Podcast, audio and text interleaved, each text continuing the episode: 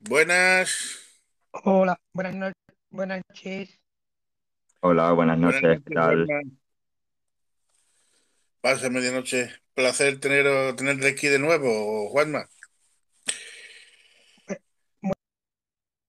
Muchas gracias, eh, Dios Lobo y DH por, por invitarme. Sí.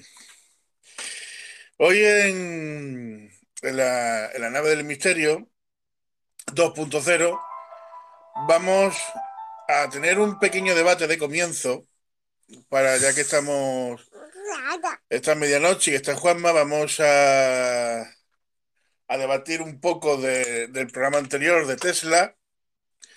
Únicamente debatir, pues, por ciertos inventos que él, hizo, si realmente se merece el mérito no se merece el mérito, o se ha llevado el mérito gente que no tenía que haberse la llevado, como puede ser la, radio, que eh, finalmente eh, los americanos reconocieron que era de Tesla, no era de, del Nikon este, no, no- no- me recuerdo el nombre, que- ahora lo abro.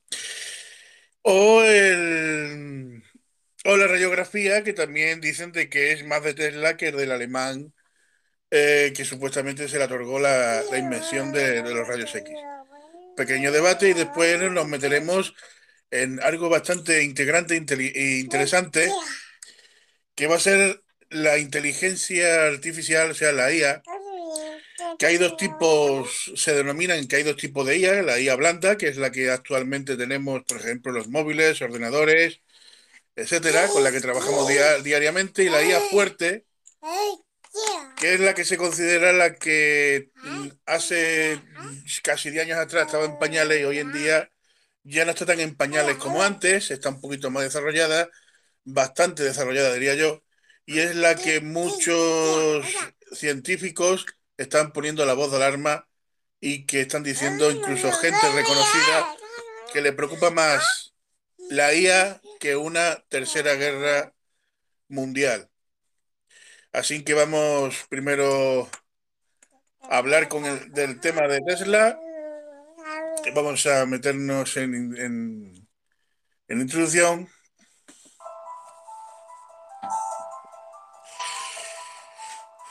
A ver, medianoche. ¿Qué piensas tú mm, para ti que de Tesla? ¿Qué es para lo que piensas tú de él, digamos, personalmente? Bueno, pues ¿me escucháis bien? No sé si me escucháis bien o no. Sí, sí, Sí, sí, sí, te escucho bien. sí. Vale. Pues para mí Tesla realmente, tecnológicamente hablando, eh, para mí es una de las grandes mentes del siglo XX, vamos, por no decir la mente más brillante.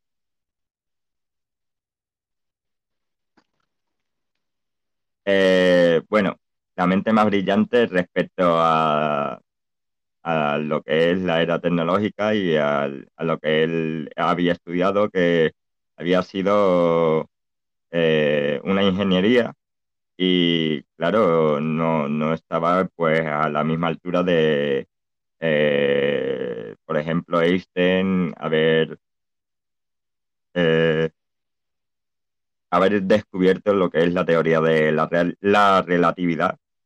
Pero tecnológicamente yo creo que estamos hablando de la persona más brillante del siglo XX, porque gracias a él, siendo también un gran visionario sobre muchísimos eh, aparatos que hoy mismo estamos utilizando, por ejemplo el teléfono, eh, pues eh, dio una visión al mundo increíble. También hizo una gran contribución al planeta porque él, como bien sabéis, Tesla era altruista, quería que sus inventos eh, pues ayudasen a toda la humanidad y que no, y sobre todo él siempre estaba en contra de la guerra y hacía esos inventos para que no eh, hubiese más guerras también y nosotros utilizáramos esa tecnología para hacer el bien.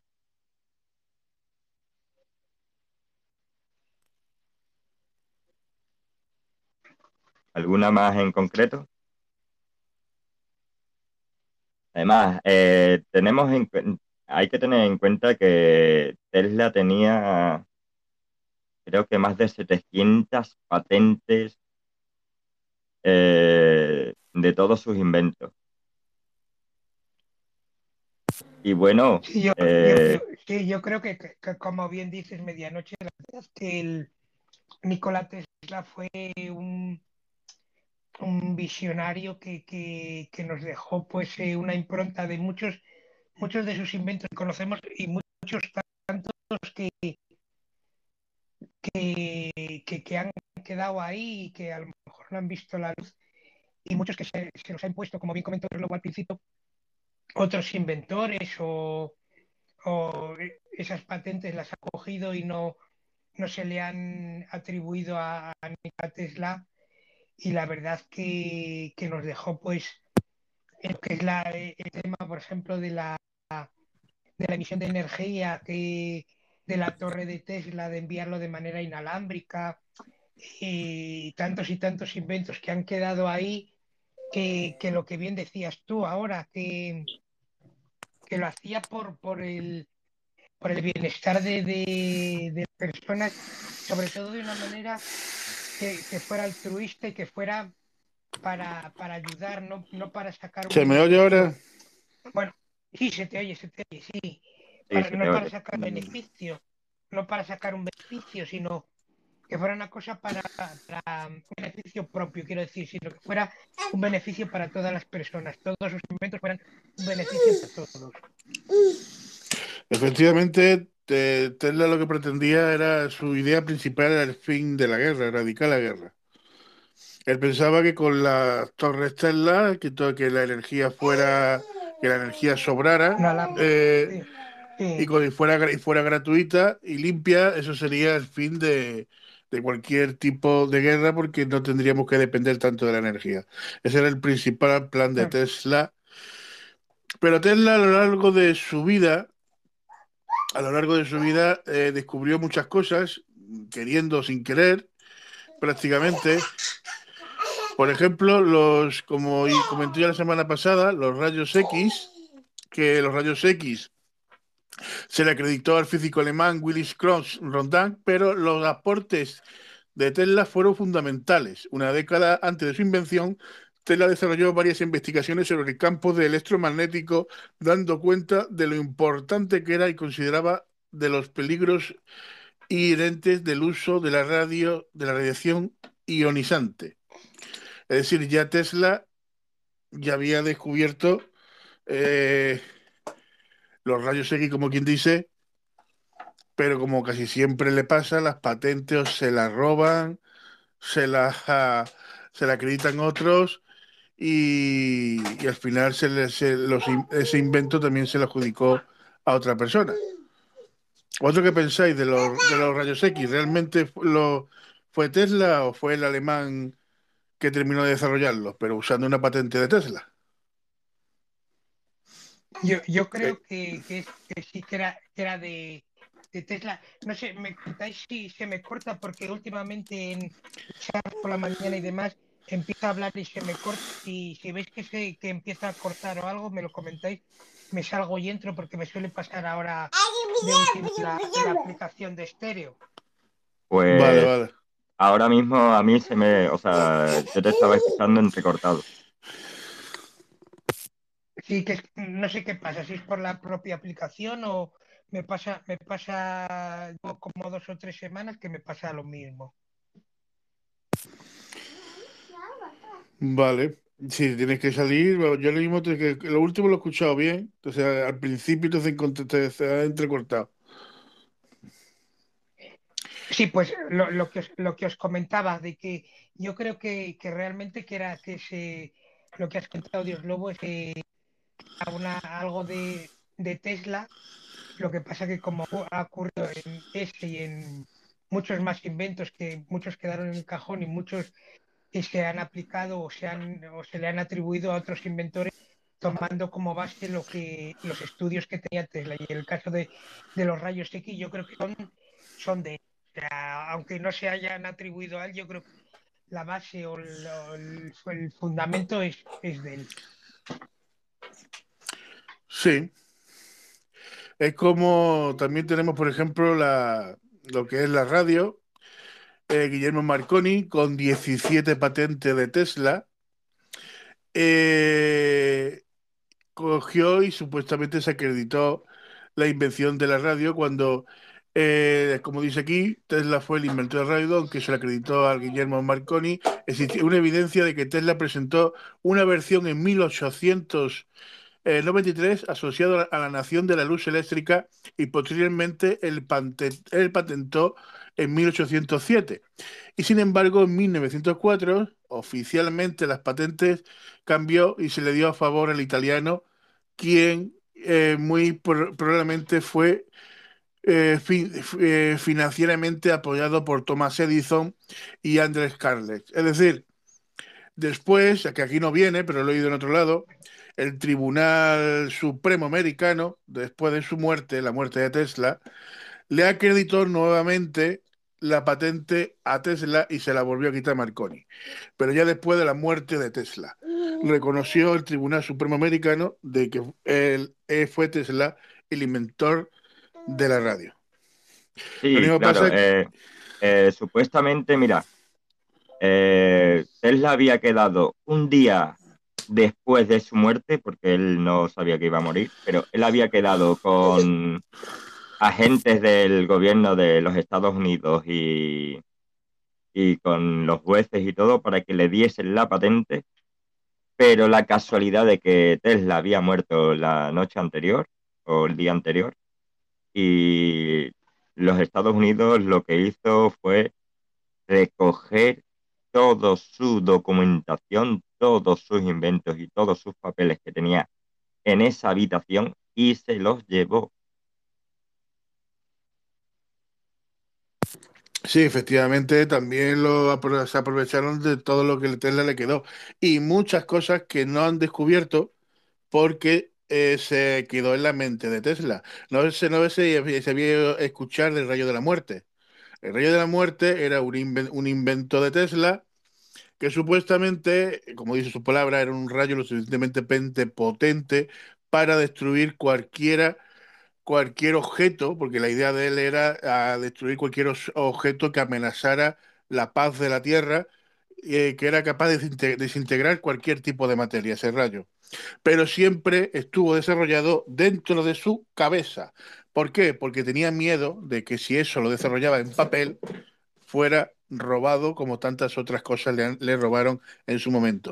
Estamos hablando de que Tesla desarrolló en su cabeza un rayo que era capaz de exterminar cualquier tipo de materia y el miedo suyo que cayera en manos rusas o americanas y eso eh, diera un balance diferente a la guerra. Por eso nunca lo desarrolló y, lo, murió con él en su cabeza. Es una de las cosas que me dejó también bastante interesante, eh, que lo comenté la semana pasada en el programa, y no sé si, teníais conocimiento de, de, Rayo de la Muerte. ¿Tú lo has escuchado alguna vez, Juanma?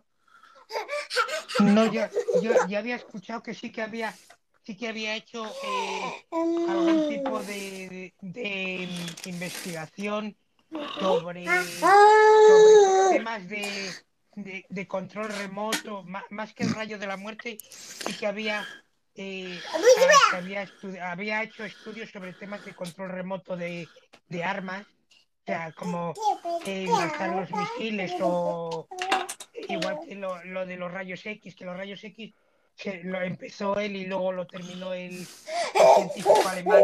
que, si no recuerdo mal, el nombre era.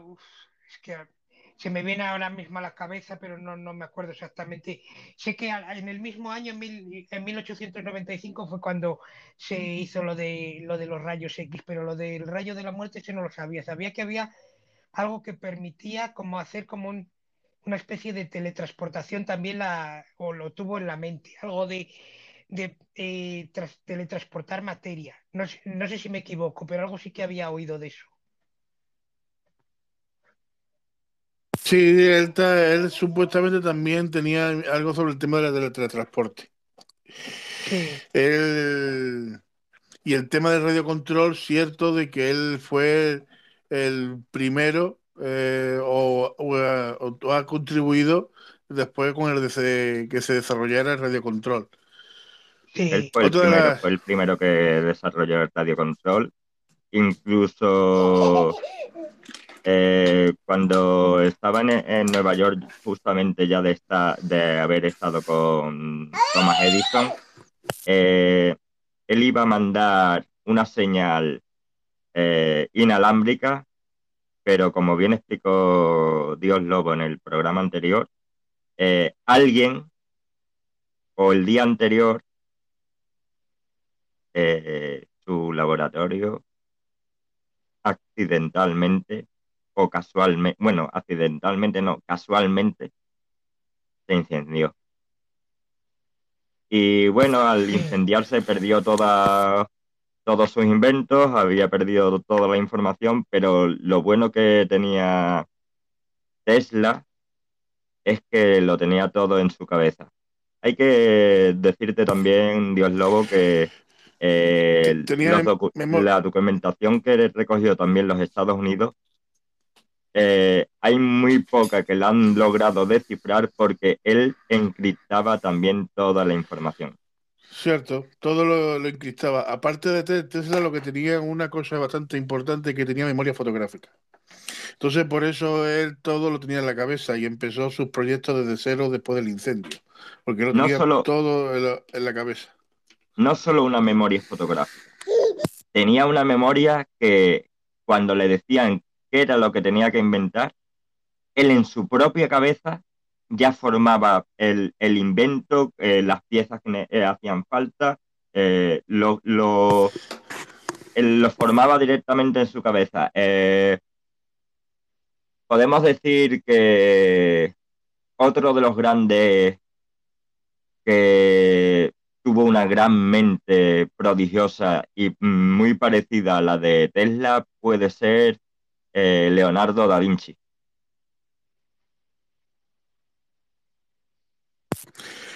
Sí, tenía, eso también lo he leído y lo he, visto en un documental de que tenía la posibilidad de ver las cosas como en 3D, imaginárselas como en las películas de ciencia ficción, cuando veis que hay gente que empieza como a montar en el aire un plano o algo así, pues por lo visto Tesla y, y, y el pintor que acaba de mencionar, que se me ha ido el nombre. Eh, Leonardo, da Vinci. Leonardo da Vinci, eh, por lo visto son los dos que se han podido demostrar, o casi demostrar, de que tienen la capacidad de, ellos mismos en tener una mente de ese tipo, o sea, de, crearse su propio escenario en una habitación e imaginándolo en 3D real. Vamos, era impresionante la, la capacidad de esas dos personas.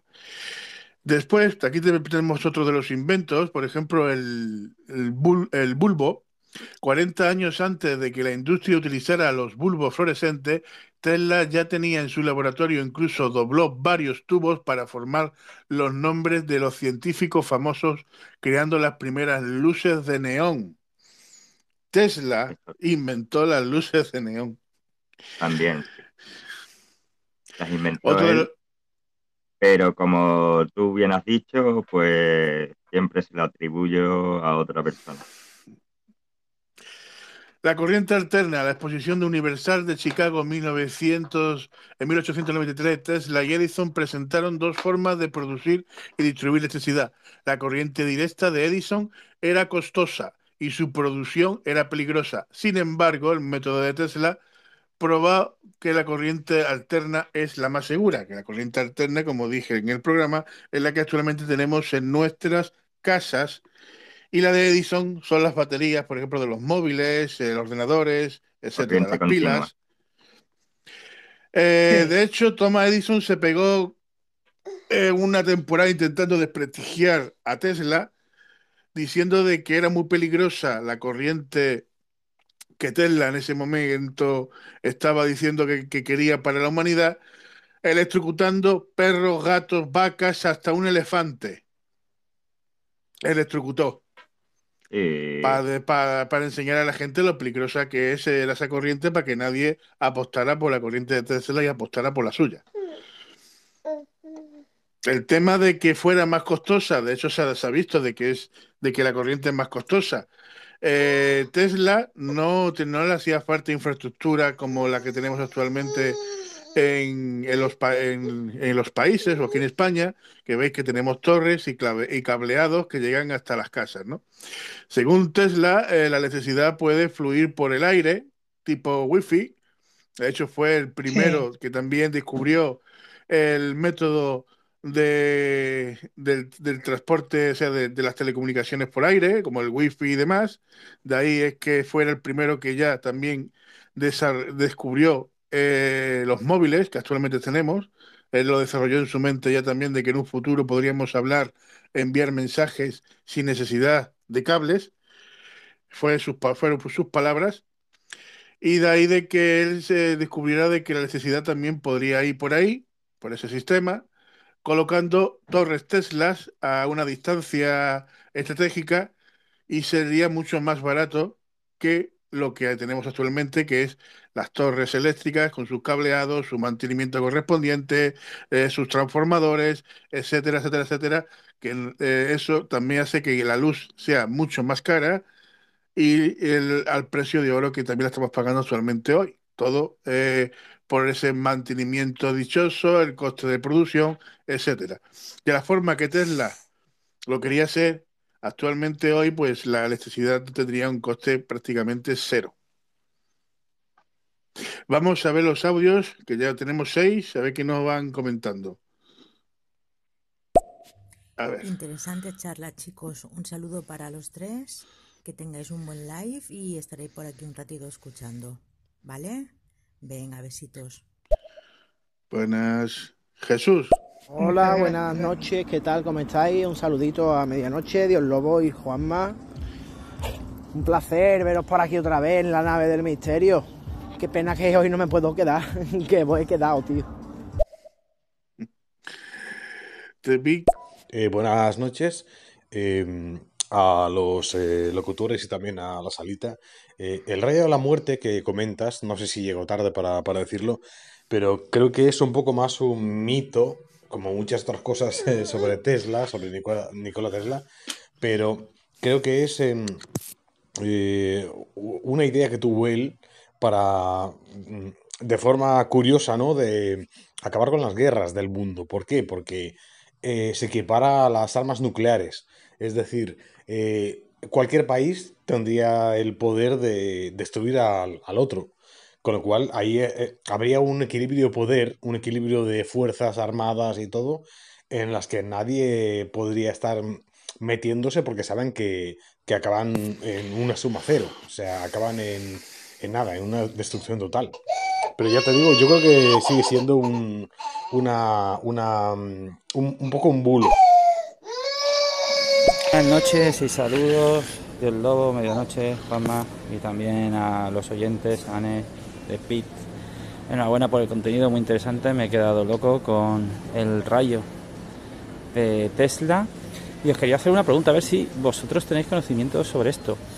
¿Habéis escuchado hablar de la supuesta máquina que diseñó Marconi de forma análoga a la radio que estaba destinada a captar ondas que pudieran conectar con espíritus, con seres del más allá. Yo he escuchado esta historia, pero no sé hasta qué punto tiene veracidad. Tiene muchos elementos de la clásica leyenda urbana, pero me causa muchísima curiosidad. ¿Sabéis algo sobre este asunto? Muchísimas gracias y enhorabuena por vuestro contenido. Y venga, ánimo y que salga bien el directo. Que os vaya muy bien hoy.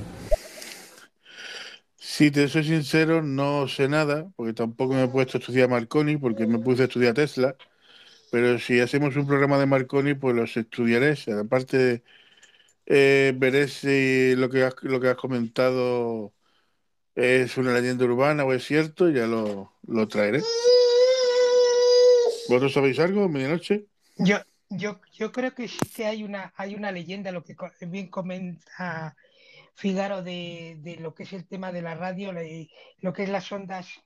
Yo creo que era un bulo por el hecho de que como eran por ondas inalámbricas, se captaban determinadas frecuencias de sonidos y decían que si había, yo creo que es un bulo, ¿eh? que no es una cosa que sea una cosa real o una cosa científica que se haya luego demostrado, pero sí que me suena que era al, al ser una esa conexión inalámbrica de la radio, esa conexión por el aire, se había, hizo pruebas en determinadas frecuencias de, de la radio, de la onda de la radio, y sí que captaba determinados sonidos que sí que se atribuían a que si eran eh, voces espectrales, pero yo creo que es un poco, eh, hablo un poco sobre lo que he oído, ¿eh? no, me pasa como, como a ti, Lobo, que no he entrado en el estudio de, de, lo que es Marconi, pero sí que, sí que me suena que era algo de eso, que al analizar determinados espectros de, de la banda de la radio, sabemos que eh, igual que ocurre con los móviles, utilizan una frecuencia, pues sí que se captaban determinados como, sonidos. Es como lo que le pasó a Tesla, que Tesla supuestamente cree que huyó un mensaje de radio del más allá. Del más allá más, me refiero a interplanetario, de sí. otro planeta. Y hay muchos eh, científicos hoy en día y gente que dicen de que posiblemente fue Marconi haciendo el primer ensayo de radio que, sí. eh, que se cruzaran y eso fue lo que escuchó Tesla en ese momento y creía que el mensaje venía de, de otro planeta. Hay muchas especulaciones sobre, sobre eso también.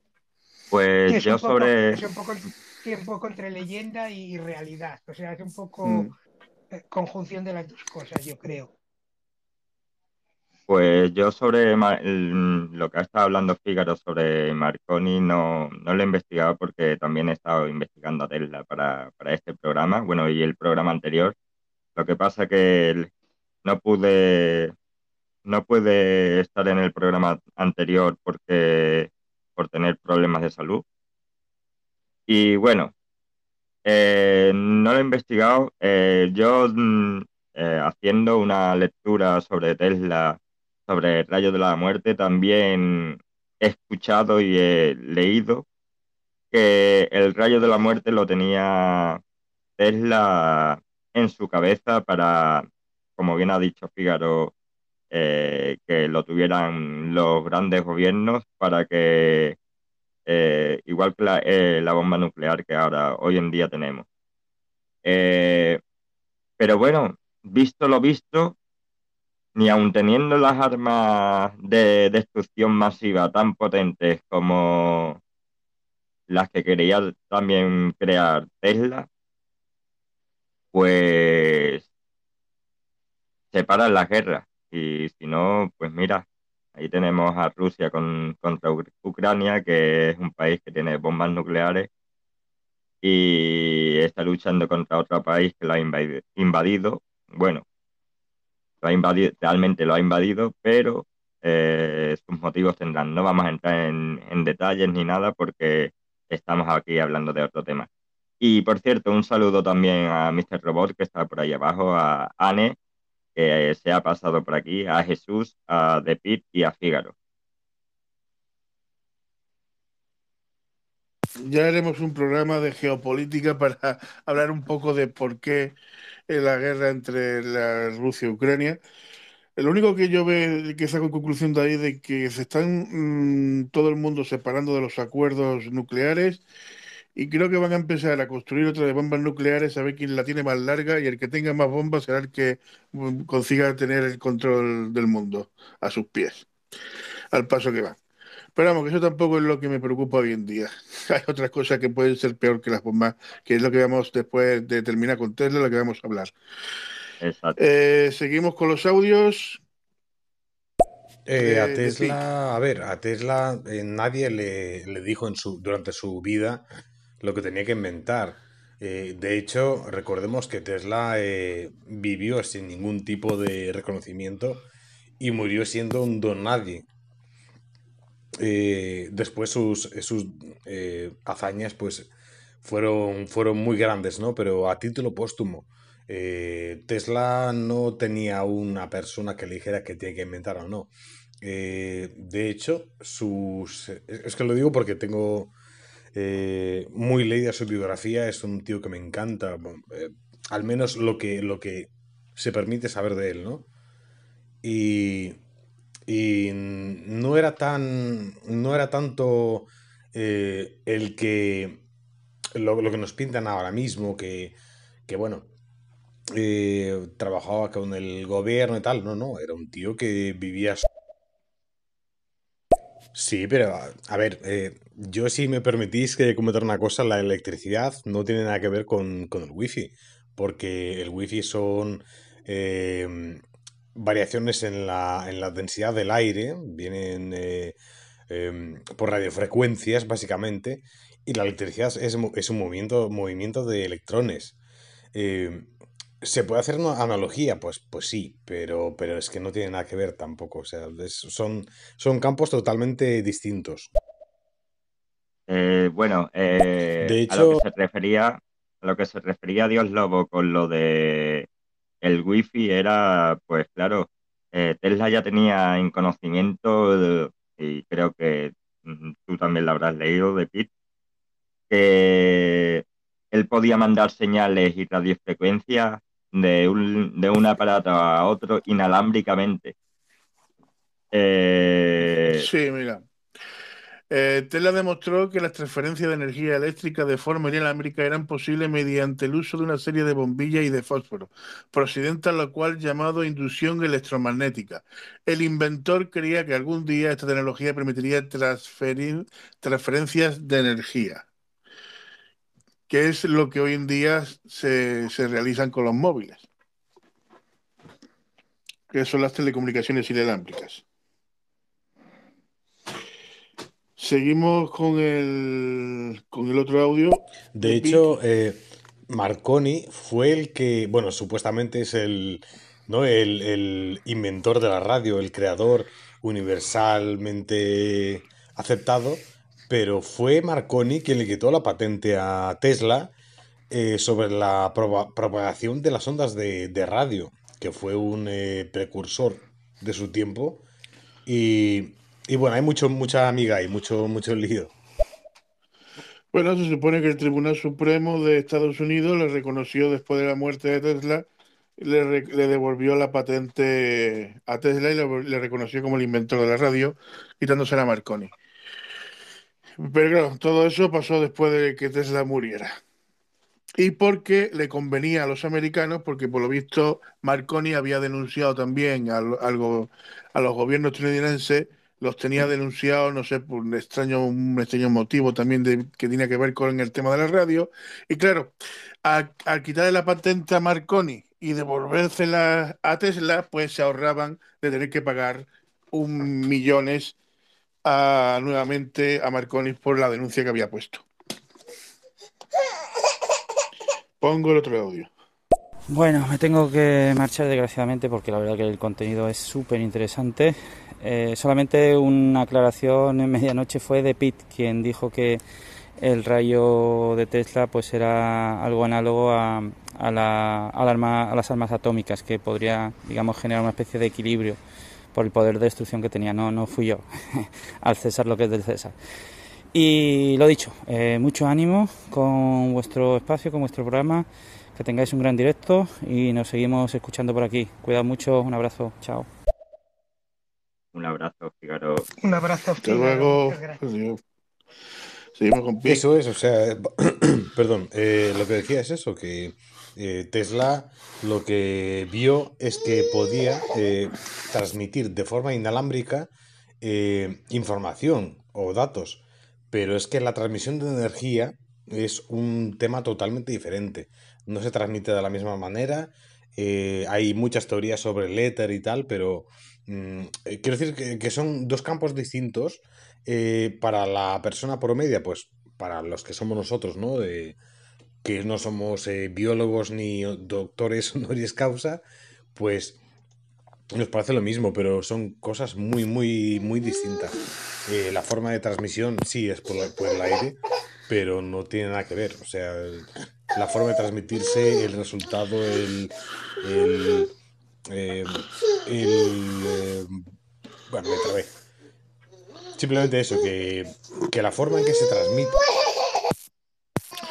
Bueno, a ver, eh, Tesla, aunque Tesla no descubrió las luces fluorescentes y de neón, y, de neón, se hizo muchas contribuciones en el avance de ambas. Tesla vio una oportunidad y experimento con el paso de partículas eléctricas a través de, la, de gases desarrollando cuatro tipos diferentes de iluminación.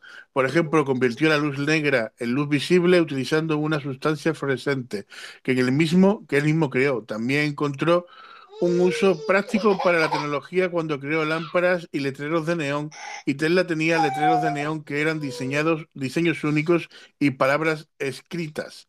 La idea ganó popularidad y ahora las luces de neón y los carteles iluminados en las principales ciudades del mundo eh, son contribución de Tesla. Así que, y otra de las cosas que también Tesla desarrolló, que hoy en día está muy de moda, es el motor eléctrico. Uno de los inventos de Tesla que en unos años recientes ha sido la popularidad por Tesla, pero Tesla Motor, eh, la marca de autos, se trata del motor de campo magnético que gira para producir energía. En la crisis de 1930, la Segunda Guerra Mundial, el invento quedó en el olvido, al menos para el uso de vehículos, pero sí se utilizaba para diversas máquinas como ventiladores industriales, las bombas de agua, discos de computadoras, relojes de pulsera y compresores. El famoso motor que hoy en día todo el mundo cree, piensa, sobre todo los más jóvenes, que Tesla, es la industria de Tesla es el que ha desarrollado el motor y lo, ha avanzado, no tiene nada que ver.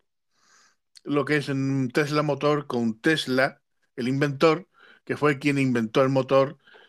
Y pues prácticamente se puede decir que cinco años antes ya existía el motor eléctrico a lo que hoy en día se conoce como el coche eléctrico, o los patinetes eléctricos y todo, y todo lo que ahora, hoy en día eh, tiene la movilidad eléctrica para poder moverte de un lado a otro.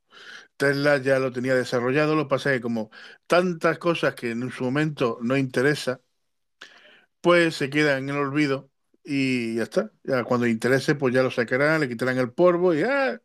Aquí lo tenemos. ¿Quién lo inventó? Pues no sé, será este que le ha quitado la saca del cajón. en definitiva, ¿algo más que añadir sobre Tesla, Juanma? No, yo, yo creo que en principio, eh, lo, que habéis comentado al principio, que, muchos de los inventos que, que él desarrolló, o al menos empezó, eh, de los que habéis ido comentando, de, del envío de la, de la luz eh, o de la energía eléctrica, perdón, de manera inalámbrica, lo que es el radiocontrol, el sistema de radiocontrol y todo eso, son inventos que, él iba, fue un, inventor, un visionario muy, muy, muy grande en la historia.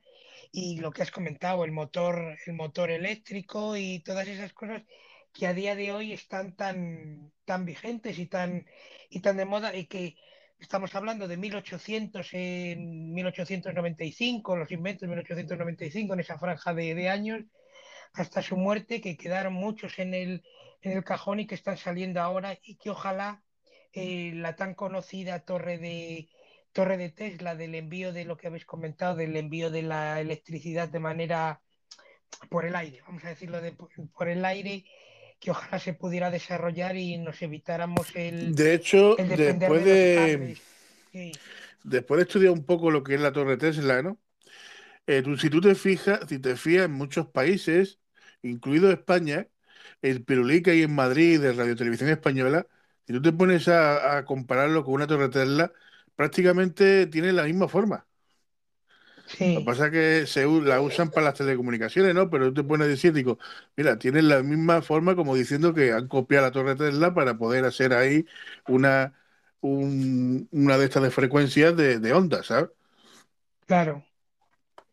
Sí, se, ha aplicado, se ha aplicado en este caso para el envío de el envío de, de la electricidad por el aire se ha utilizado para el envío de radiofrecuencias, en este caso de la emisión de, de televisión, radio y eh, la, la, que es lo que es, es como bien nos ha comentado Pete, que no es lo mismo el envío del internet o el envío de lo que es la radio o la televisión, que no es lo mismo que la electricidad, pero lo que es la mecánica, o sea, el, a través del aire, pues sí que es la, la misma jugada. Ojalá, ojalá la torre Tesla se implantara y se pudiera desarrollar a nivel para todo el mundo.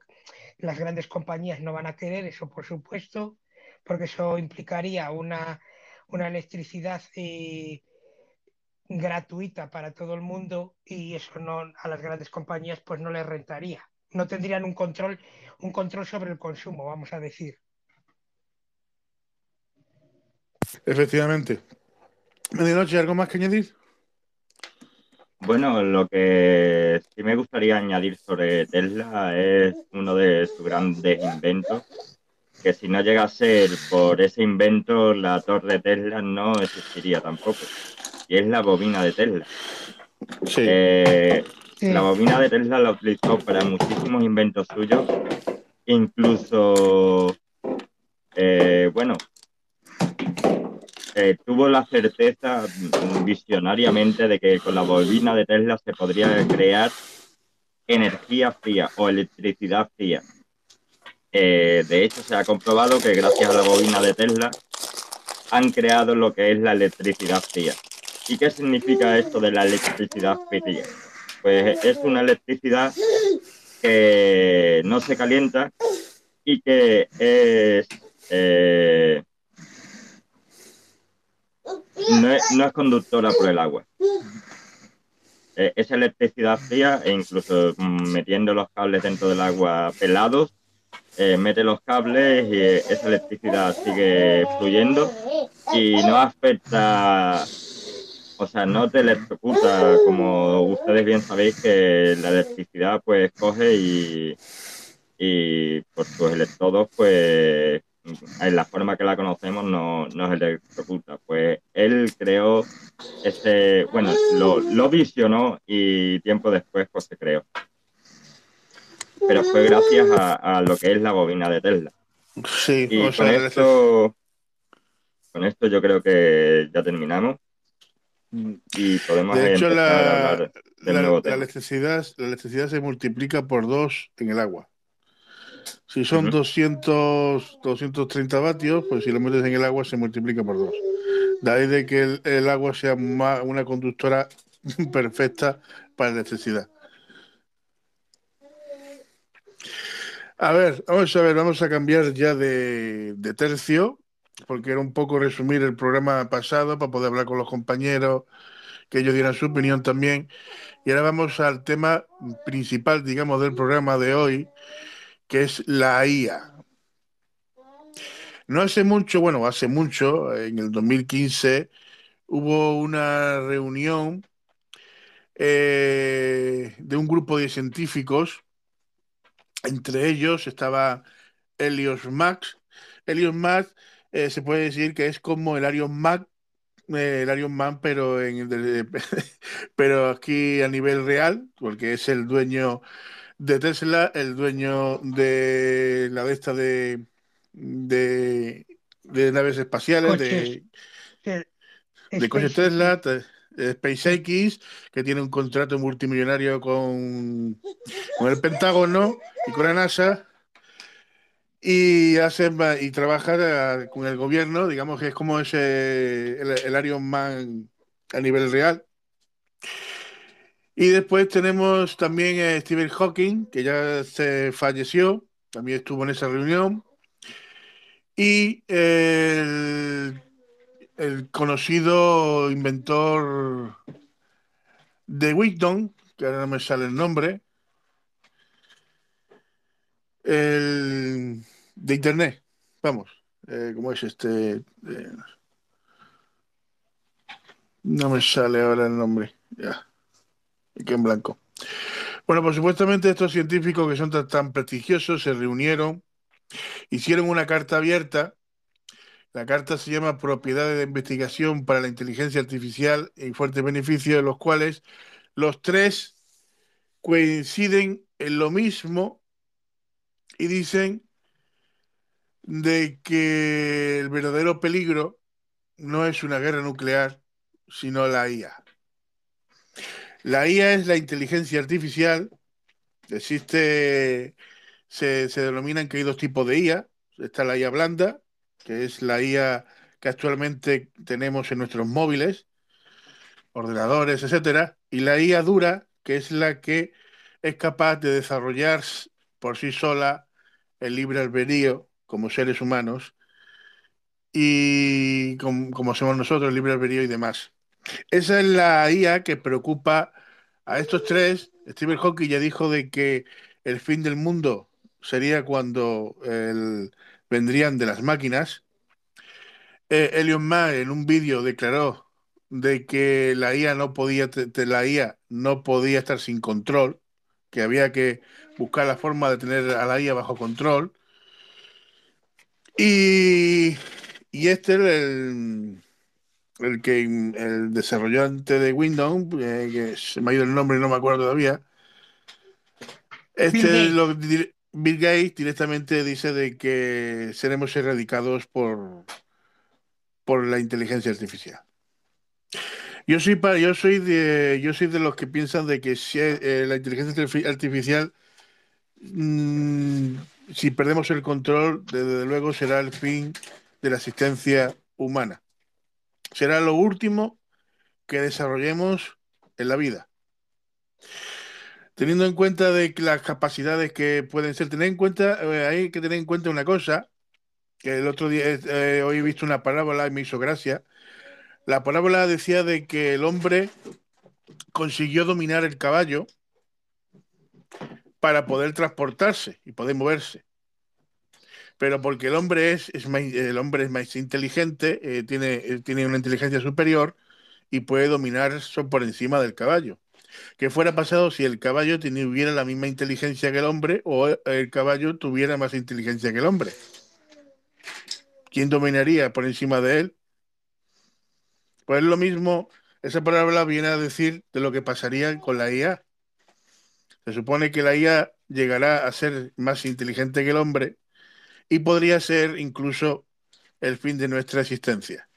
El otro día había, bueno, otro día, hoy mismo he visto un vídeo que lo pasé al compañero de medianoche y demás, en el cual han construido una IA totalmente con un rostro humano, le falta nada más el pelo, y además un rostro femenino, eh, no me acuerdo exactamente cómo se llama esa IA, eh, lo cual es capaz de, desarrollar y capaz de resolver problemas muy complejos eh, que cualquier persona humana no es capaz de hacerlo, sin embargo lo hace la IA en, en momentos de segundos, pero le preguntaron, le preguntaron de que si al ser humano habría que extinguirlo, y la IA contestó a esto de que vale, extingamos al ser humano.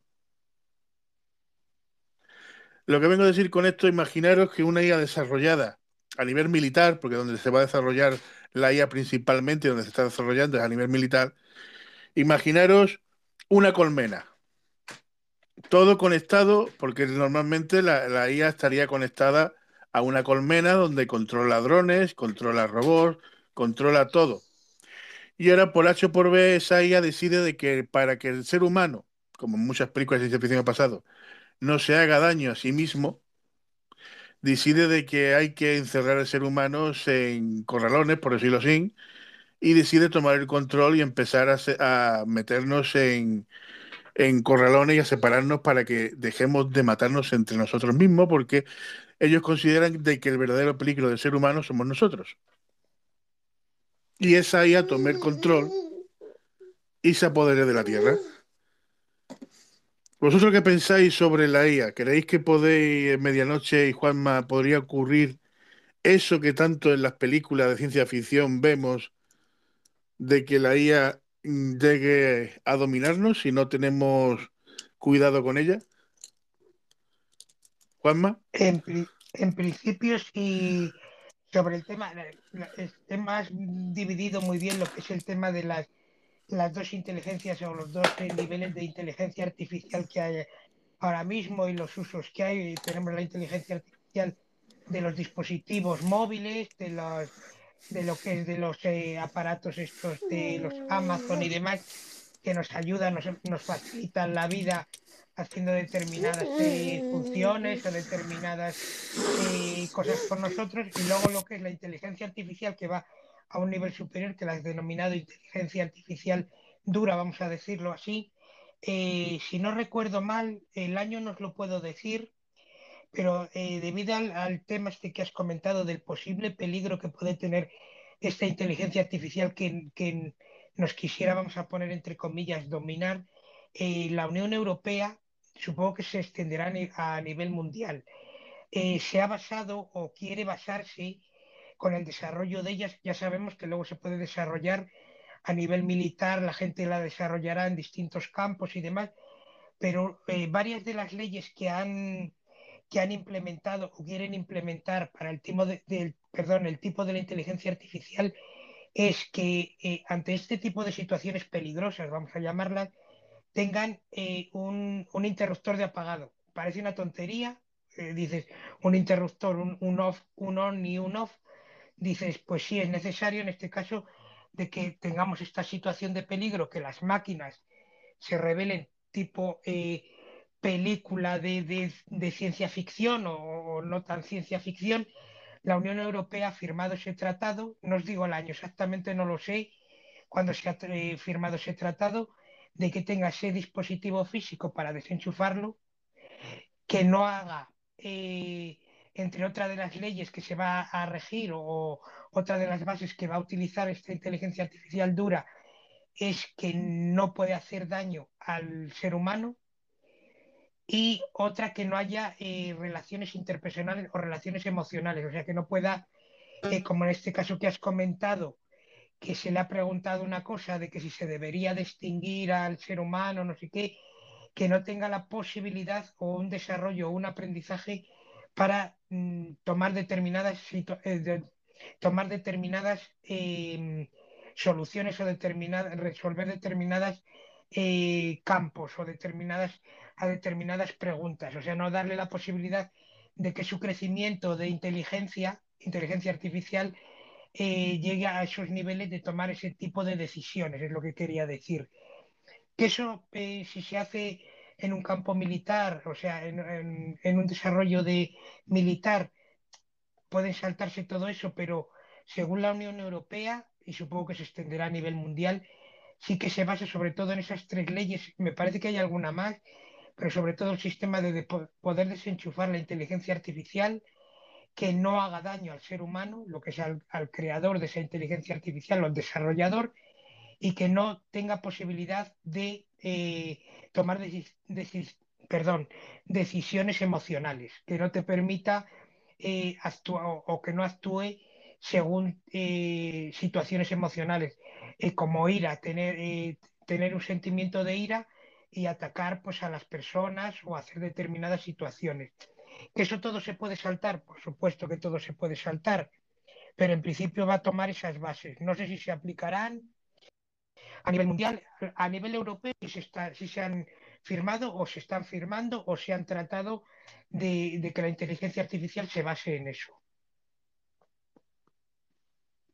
Sí, yo eh, leí el otro día, bueno, leí, hace ya tiempo leí de que en un futuro los grandes gobernantes cambiarán sus maletines por otro tipo de maletines. En vez de llevar el botón rojo para lanzar un misil nuclear, llevarán el botón rojo de emergencia por si tienen que desconectar a la IA. Entonces, eh, llevarán los, ya dentro de un futuro, los presidentes cambiarán el maletín, el maletín de las bombas nucleares por el maletín de emergencia de la IA. Bueno, el, maletín es, Eh, ese botón, bueno, ya lo sabéis que está, está creado y ese es el pulso electromagnético, es el PEN. Así que eh, el pulso electromagnético, ustedes ya sabéis que es una bomba electromagnética y mm, todo lo que esté en el radio de esa bomba electrónicamente se funde. Es decir, eh, no funciona, no tiene energía, no tiene nada. Bueno, no sea que construyas con ciertos materiales que sería muy costoso, pero podrías construir con ciertos materiales ese robot eh, o esa inteligencia artificial a la cual no le afectara una bomba PEC. Sería como una jaula de Faraday eh, con inteligencia artificial. Una buena, paradoja, una buena paradoja porque, como bien sabe, eh, toda la inteligencia artificial está hecha con tecnología. Por eso que el, desarrollo de la IA es lo que actualmente está preocupando a, medio mundo. Lo de la, lo de la, digamos, que has comentado de la de Europa, de la ONU, de eso lo había escuchado que se habían reunido también para tratar este tema y poderlo abordar antes de que se siguiera desarrollando porque cuando firmaron esta carta abierta eh, y demás, los científicos esto, esto fue en el 2015, y ellos dijeron de que con un máximo de 20 años eh, tendríamos ya, porque en ese momento estaban pañales, eh, ha pasado unos 5 años, bueno, ha pasado algo más de 5 años, han pasado 6, 6, 7 años desde que firmaron eso, y ellos dijeron en el 2015 de que en un plazo de unos 25 años máximo estaría la inteligencia artificial ya aquí. O sea, entonces estamos viendo ya los primeros pasos de la inteligencia artificial. Vamos a ver eh, los audios. La, la, empresa de hoy en día de Tesla, bueno, la que es eh, eh, de la que es dueño, ¿no? Elon Musk, simplemente cogió el nombre. Realmente lo que ellos acuñaron como marca de la casa fue el, la, inteligencia artificial, ¿no? Los coches autoconducidos que llaman ellos. Y de hecho ya hemos visto un poco todos los fracasos que han tenido. Obviamente es normal, siempre que hay ensayos y pruebas, y siempre va a haber errores y aciertos. Pero de hecho, los que acuñaron el término de inteligencia artificial fueron eh, eh, Shannon y Minsky, creo. Minsky y, Shannon y McCarthy, me suena. Pero no fueron los inventores, fueron los que mm, dieron el concepto de, esa idea. Pero lo que es el trabajo de Tesla eh, fue, em, fue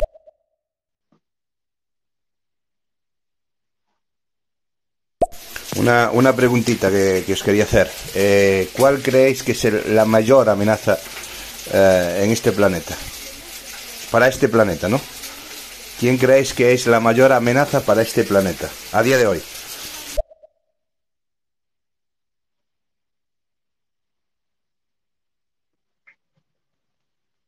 Ninguno contesta. Va con el con el gato. Pues ah, yo sigo diciendo que es el humano.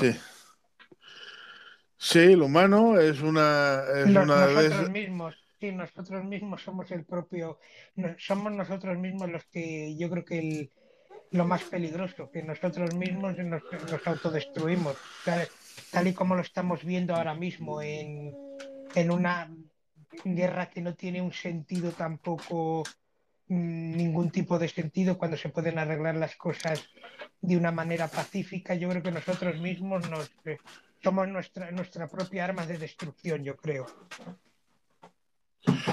Efectivamente, mm, como habían dicho los compañeros, el ser humano eh, siempre se ha dicho que tropieza dos veces con la misma piedra. Bueno, sí.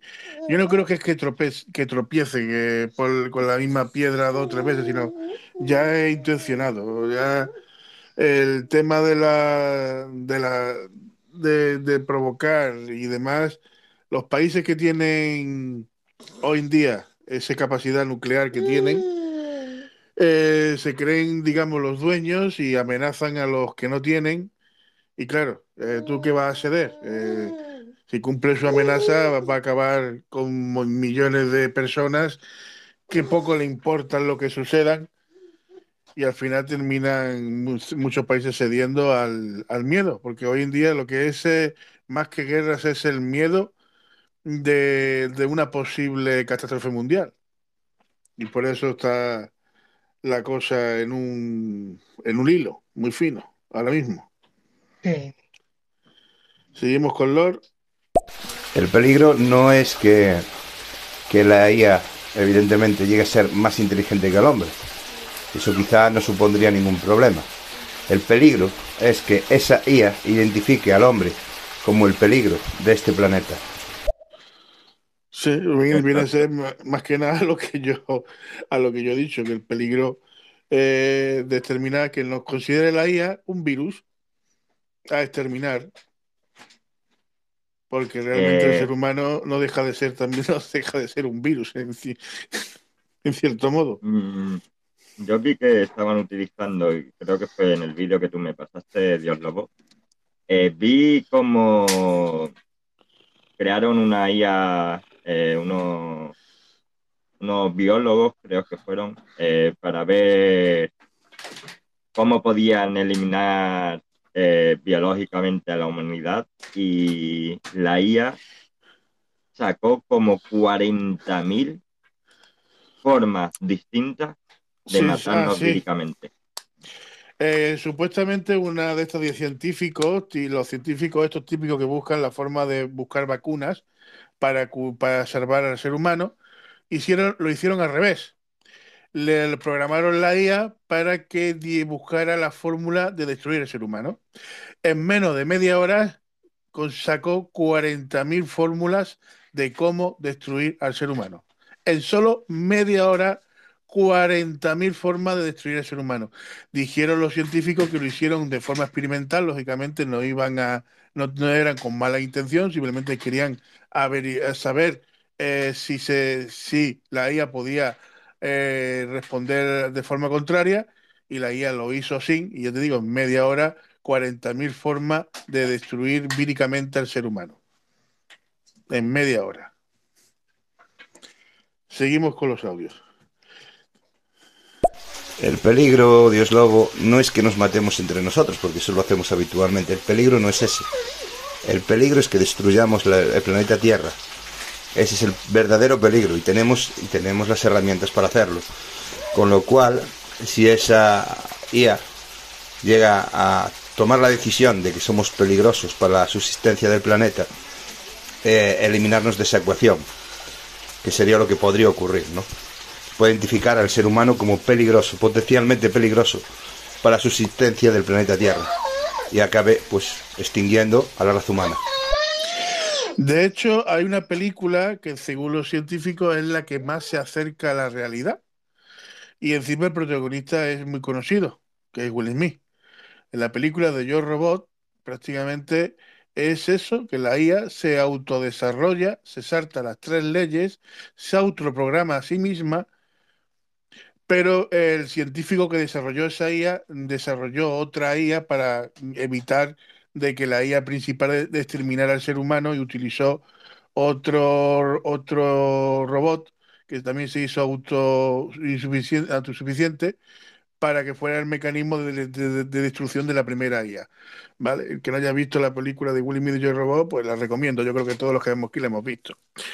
Eh, y más o menos es eso, de que la IA principal determinó que el ser humano era dañino para el planeta porque eh, no había aprendido de sus errores, seguía haciendo guerras, guerras mundiales tras guerra mundial, siempre buscaba la forma de, exterminarse, de matar a otros, eh, si virus, que si esto, y decidió la IA por su cuenta de como éramos eh, un problema para la, para el planeta, pues decidió exterminarnos y ya está. Y eso es lo que que se, se se plantea también, Lori, es cierto, de que la IA considere que, que seamos un peligro para las, ya no para nosotros mismos, sino para el planeta.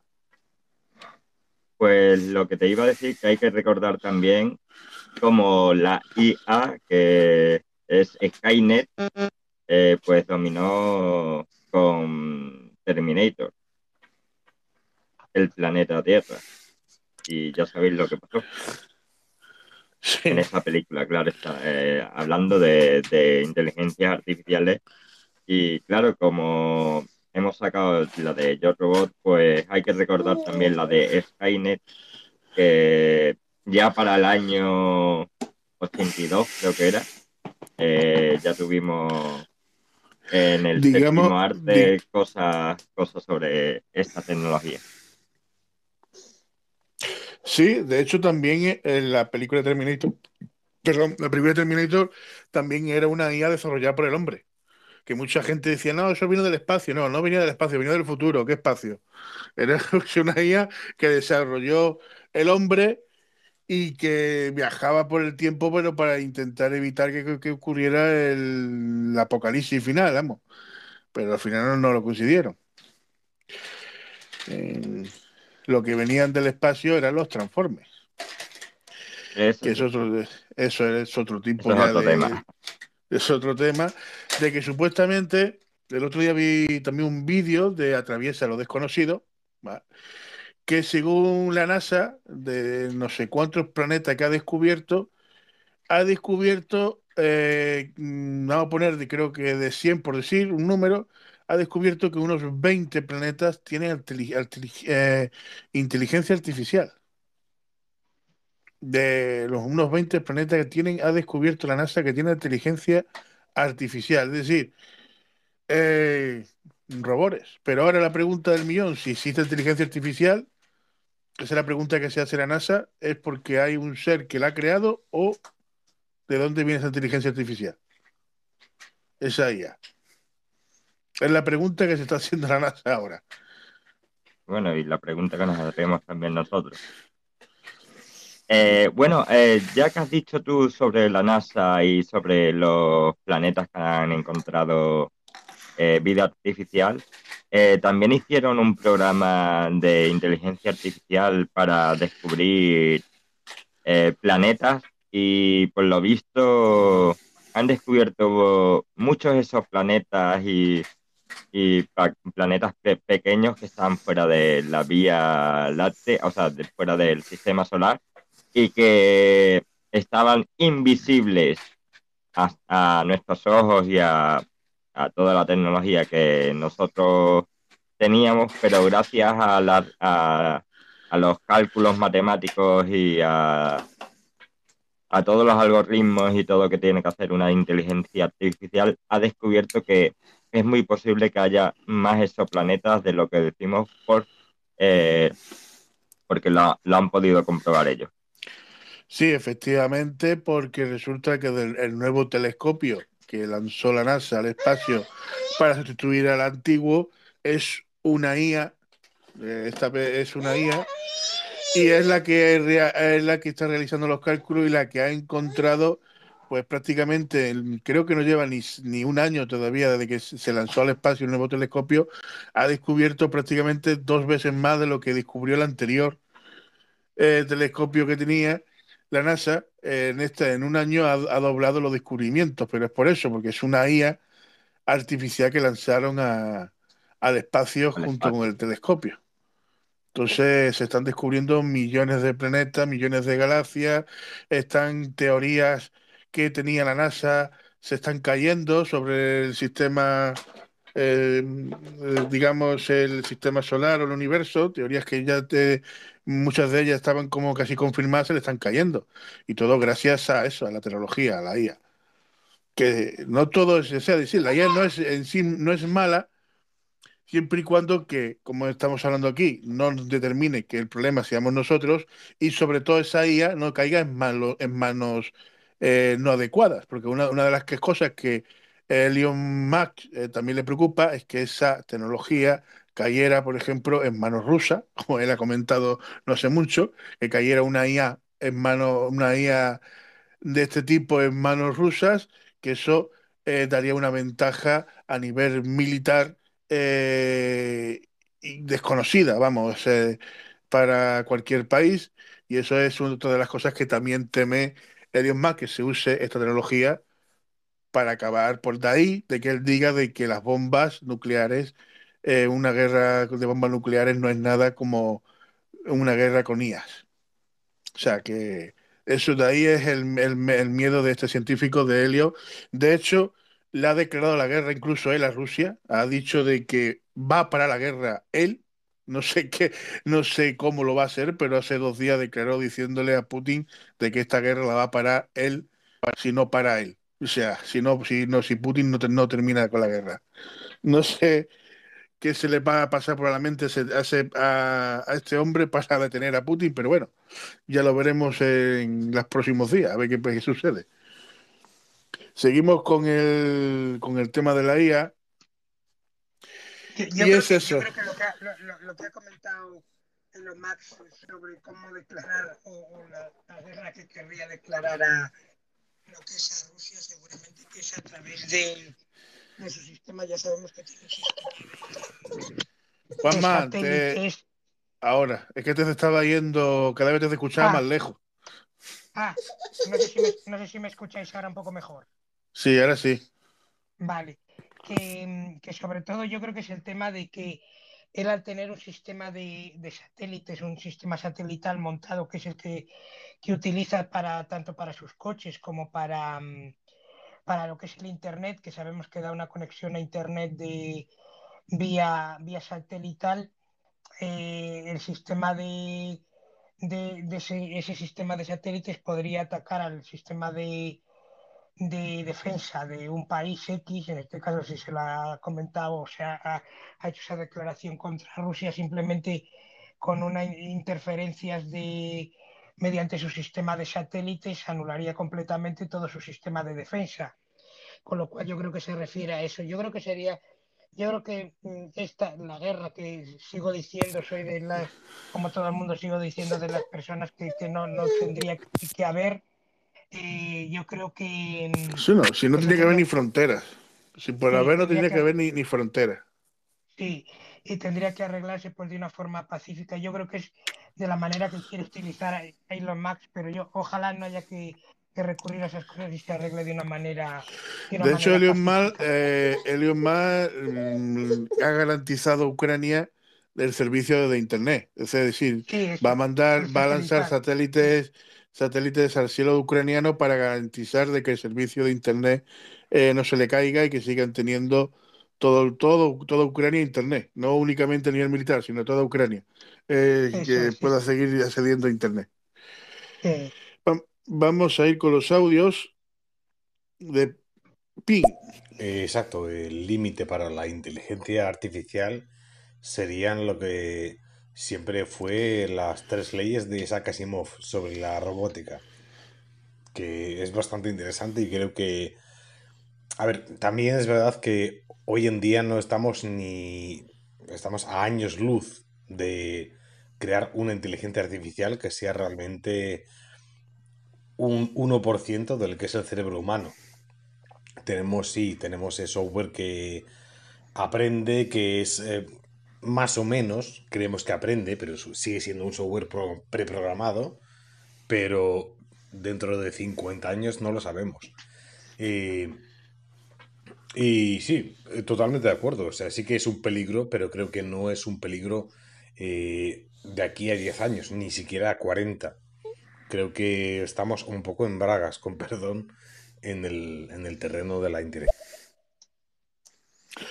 No sé, las tres leyes de Lali Simón, este, el, que dice la primera ley de que no dañarás a un ser humano, la segunda ley eh, dice de que obedecerás a un ser humano si no influye en la primera ley, y la tercera ley eh, tienes que sobre eh, garantizar tu supervivencia siempre y cuando que no influya ni la primera ni la segunda ley. creo que eso es muy bonito si la IA es a nivel comercial pero yo creo que a nivel militar no van a poner, no van a programar a la IA con esas tres leyes, pienso yo, porque entonces están limitando a nivel militar en una guerra a que un ser humano destruya esa máquina, digamos, en, un, en, un, en una guerra.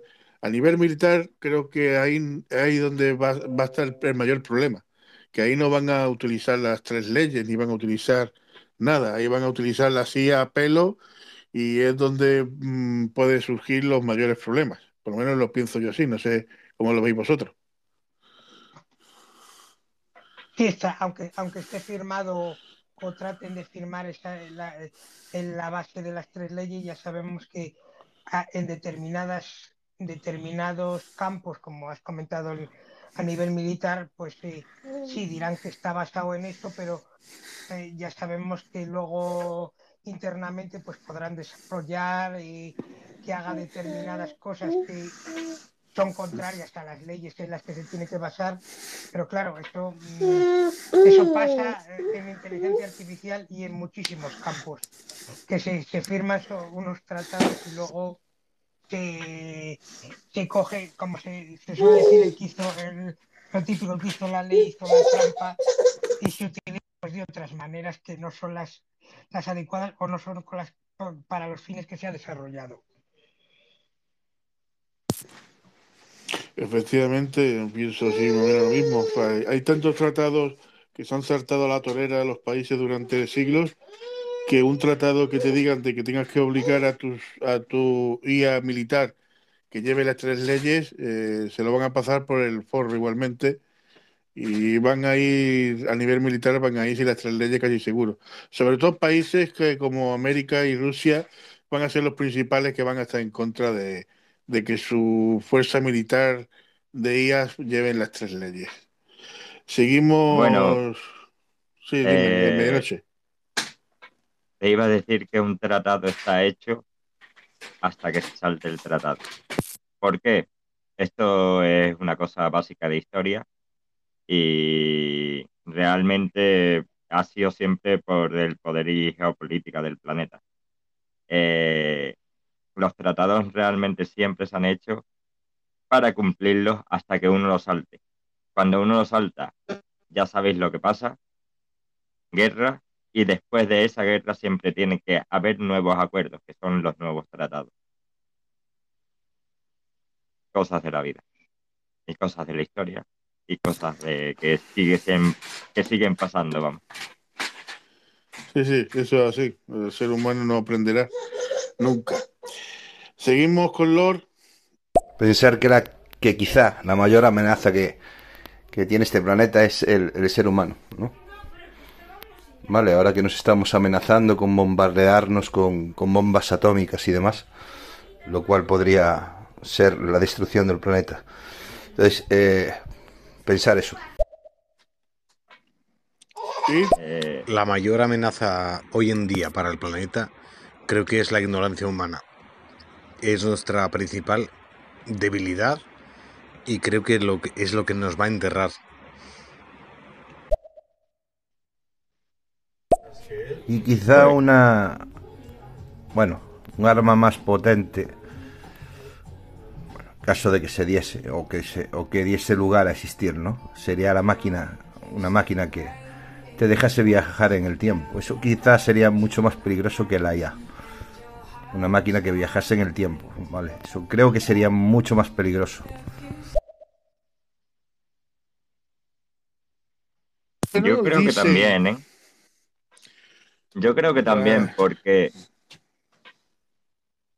eh, es que una máquina del tiempo, eh, si tú viajas al pasado, si se pudiese viajar al pasado, que físicamente eh, con los estudios que tenemos ahora mismo es imposible. Eh, en todo caso, sí se podría viajar al futuro.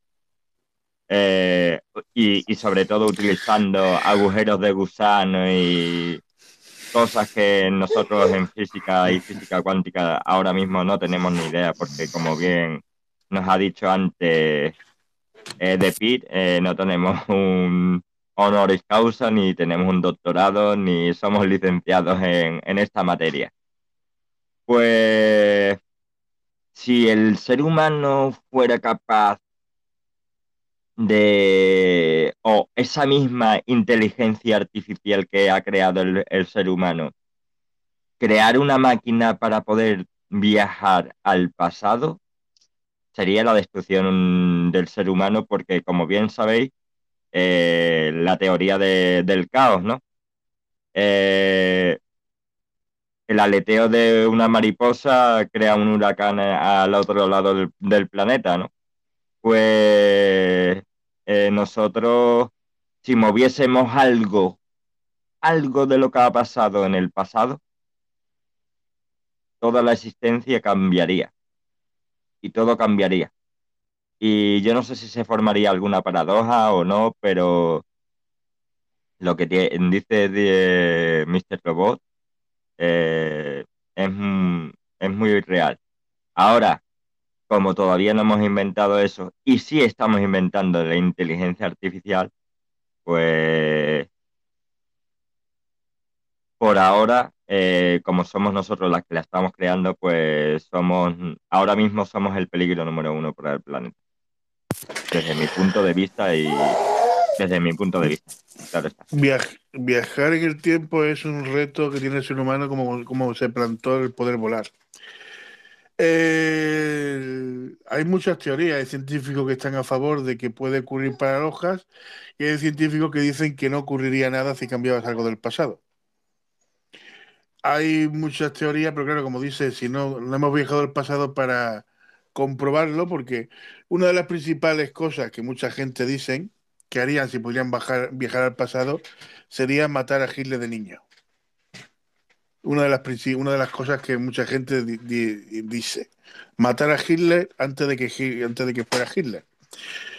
Eh, eso provocaría una paradoja, podría producir una paradoja, o el tiempo se puede autoarreglar y en vez de salir el Hitler como tal, saliera otro que se llamara Pepito y fuera el, hijo puta, igual que lo fue Hitler. O sea, el tiempo lo mío también busca la forma de arreglarse la, eh, la mano derecha de Hitler. Simplemente la mano derecha de Hitler sería el, nuevo Hitler, eh, es lo que yo pensaría.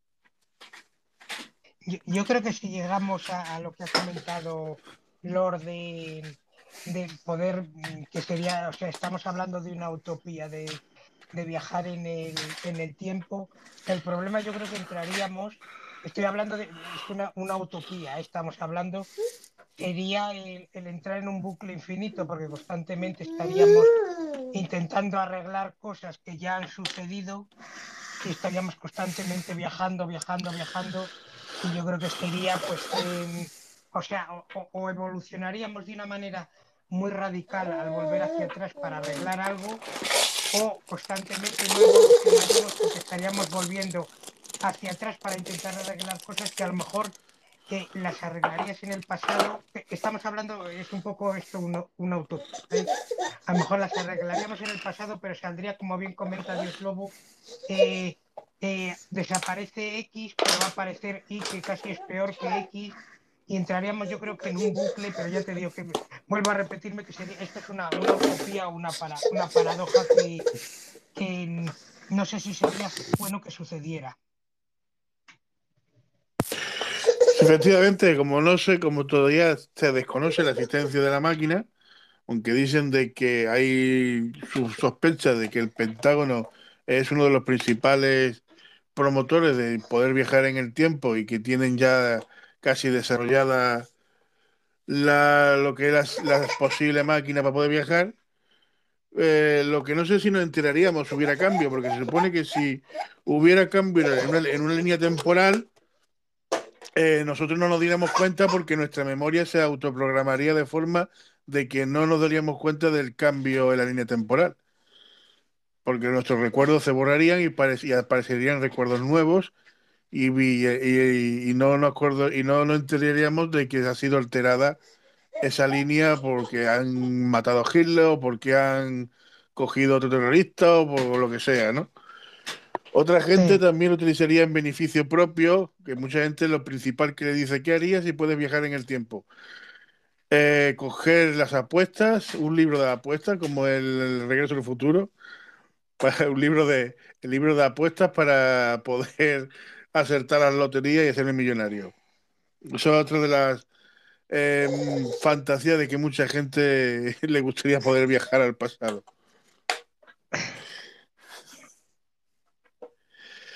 Pero en fin, como he dicho, medianoche posiblemente tampoco una vez que la IA eh, esté desarrollada, esa IA fuerte esté desarrollada, posiblemente la propia IA sea capaz de desarrollar a través de algoritmos, eh, matemáticas, etcétera, porque todo, ¿sabes? La ciencia es matemática pura y dura, eh, sea capaz de desarrollar mm, la, la, forma de viajar en el tiempo. Y no me extrañaría de que una IA lo consiga desarrollar y en un futuro se pueda viajar. O, y que haya un control también, pues claro, al principio será, será un, descontrol y cuando vean de que se pueden producir daños irreversibles, sacarán leyes eh, para evitar mm, que la gente pueda viajar en el tiempo descontroladamente. Pero yo pienso que, como he dicho medianoche, que el futuro para poder viajar en el tiempo no lo va a desarrollar el ser humano, lo va a desarrollar la IA. Esa IA dura de que sea capaz a nivel matemático hacer ecuaciones que el ser humano es incapaz de hacer hoy en día y, demás. Pues todavía nos queda un poquito. No sé cómo veis vosotros la posibilidad de que una IA desarrolle esta tecnología. Bueno, eh, de, lo que yo creo que aparte de lo que habéis hablado, de lo que es la, la IA, la IA dura, vamos a decir, la IA esta que, que nos puede hacer eh, peligrar la existencia y demás, yo creo que también se puede hablar de, de esta IA dura, vamos a decirlo, para todo la, la, implantación o el desarrollo de que de todas las cosas en el tema de educación, en el tema de en el tema de sanidad y todas esas cosas que la verdad que nos puede ayudar en, el, en la evolución o en el, en la cura de enfermedades y todo eso. También hemos visto lo que es la parte, vamos a decir, un poco parte peligrosa y todo lo que nos puede ayudar o, la facilidad que nos da en el día a día de esta inteligencia artificial de, de hacer unos cálculos determinados en determinados ensayos clínicos, en determinados ensayos técnicos, que también hay que ver que mm, tiene esa parte peligrosa, como todo, todo tiene sus partes peligrosas y también sus partes positivas. El, la inteligencia artificial que llevamos en el día de hoy, al, perdón, al día de hoy en, nuestros dispositivos, que nos facilita lo que es la resolución de, cualquier tipo de ecuación, eh, la facilidad a la hora de, realizar una tarea en casa, el, control de la automatización de, nuestra, de, nuestras casas, que son cada día o a día de hoy cada vez más inteligentes. Yo creo que podemos eh, ver un poco cómo la, inteligencia artificial ha entrado de lleno en nuestras vidas con, su parte negativa y también su parte, su parte positiva. ¿Quién nos diría hace años que podríamos desde, desde nuestros dispositivos móviles eh, hacer una cosa como ese? Vamos a, voy a hablar de una cosa tan simple como en eh, hacer un, un streaming de un vídeo en el que a través de la inteligencia artificial te, coja tus facciones y, te, puedas ponerte tú en un vídeo, aunque realmente no seas tú haciendo tus gestos y todo. Yo creo que también es interesante hablar de, hablar de eso, de lo, de lo peligroso, de lo peligroso, de las cosas que puede generar peligrosas y de las cosas tan buenas y que nos facilita tanto la vida en el, en el día a día en todos los dispositivos que tenemos. Yo creo que todo el mundo tenemos en casa un dispositivo que, está manejado mediante inteligencia artificial eh, para uso escolar, uso educativo, uso científico y todas esas cosas. Yo creo que también sería interesante que los oyentes pudieran también, o si quieren participar y decirlo, yo, yo creo que también es algo, algo muy, muy interesante. Pues sí, yo lo veo, lo veo de la misma forma que tú, eh, Juanma, y, y bueno, normalmente las inteligencias que utilizamos, pues, como bien definió antes Dios Lobo, es una inteligencia artificial blanda y la tenemos, la utilizamos cotidianamente. Sobre todo, mm, por ejemplo, eh, cuando tú coges un ordenador, aunque tenga un sistema operativo, aunque sea, haya sido creado por el hombre, eh, los cálculos que da un ordenador son 10.000 millones de veces más rápidos que las del hombre. Y eso es una inteligencia artificial blanda que nosotros hemos ido implantando en muchísimos aparatos como bien has dicho, en, los aparatos domóticos de, casa, que hoy en día con la propia voz eh, te levantan una persiana, te la cierran, eh, te abren la casa, te ponen la alarma, eh, 200.000 cosas. o incluso te ponen la alarma para que tú te despiertes. Sí, son, son y, y también lo que es la, la unión de lo que es la, la inteligencia artificial con la con las grandes computadoras o la computación cuántica, que eso lo- me lo comentaba esta mañana, esta mañana Lor, el tema de, de unir esas dos cosas también es algo que, que- Pero también la, va a facilitar pues el- Ah. sí, la inteligencia artificial dura, también la medicina está siendo, eh, está siendo investigada. Antes de empezar la nave del misterio 2.0, estuve escuchando Milenio 3, de un programa que hablaban también de la IA. y la IA, a nivel científico, cogieron una, una IA y unos cardiogramas. El cardiogramas, eh, todo el mundo creo que sabe lo que es un cardiograma, que el que no lo sepa, el cardiograma es la máquina que te mide eh, la situación, de- te la ponen en el pecho y miden las pulsaciones del corazón, el latido, la forma de latencia y toda la historia, y de ahí pueden a lo mejor un médico ver si tienes una arritmia o tienes un posible, un posible infarto, cualquier historia de eh, causal que tengas en el, en el corazón. Bueno, pues resulta de que la IA le pusieron ya unos cuantos cardiogramas que ya estaban mirados por médico y descartados de que el paciente estaba sano. Y la IA, eh, mirando esos cardiogramas, mm, pues si le pusieron prácticamente, le pusieron 10 o 20, pues de esos 10 o 20 que estaban descartados, descubrió eh, la IA de que había una pequeña arritmia, de que si no sé qué, que si el paciente incluso, la IA era capaz de decir la hora, el día de su muerte. Sí. Estudiando el cardiograma, la forma de latencia del corazón de, esa- de ese paciente, la IA le decía el día y la hora de su muerte. Así que hasta ese punto en la medicina, la IA es capaz ya de, de- de- de llegar.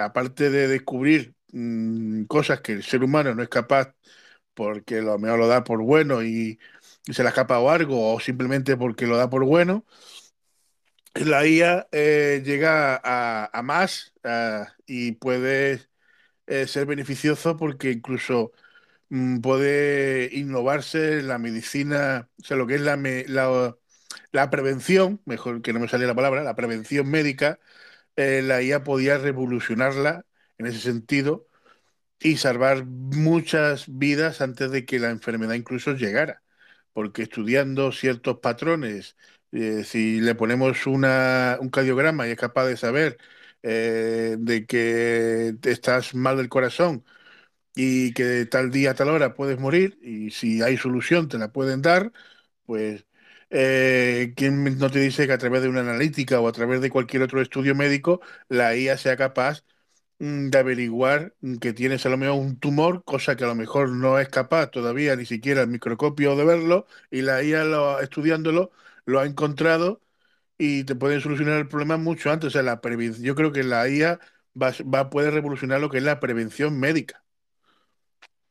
Y, y, sí, y, sí, eh, y- y alargar la vida humana en ese Y bueno, no, no sí, solo eso, eh, estamos viendo en, en los campos de la tecnología y sobre todo de la tecnología médica, lo que es la nanotecnología. Y la nanotecnología tiene que ser eh, conducida por una inteligencia artificial, así que eh, estos grandes avances que estamos intentando, bueno, que hemos logrado y que poco a poco eh, se están mejorando para, para mm, la mejoría de la vida cotidiana, pues es una cosa muy fabulosa.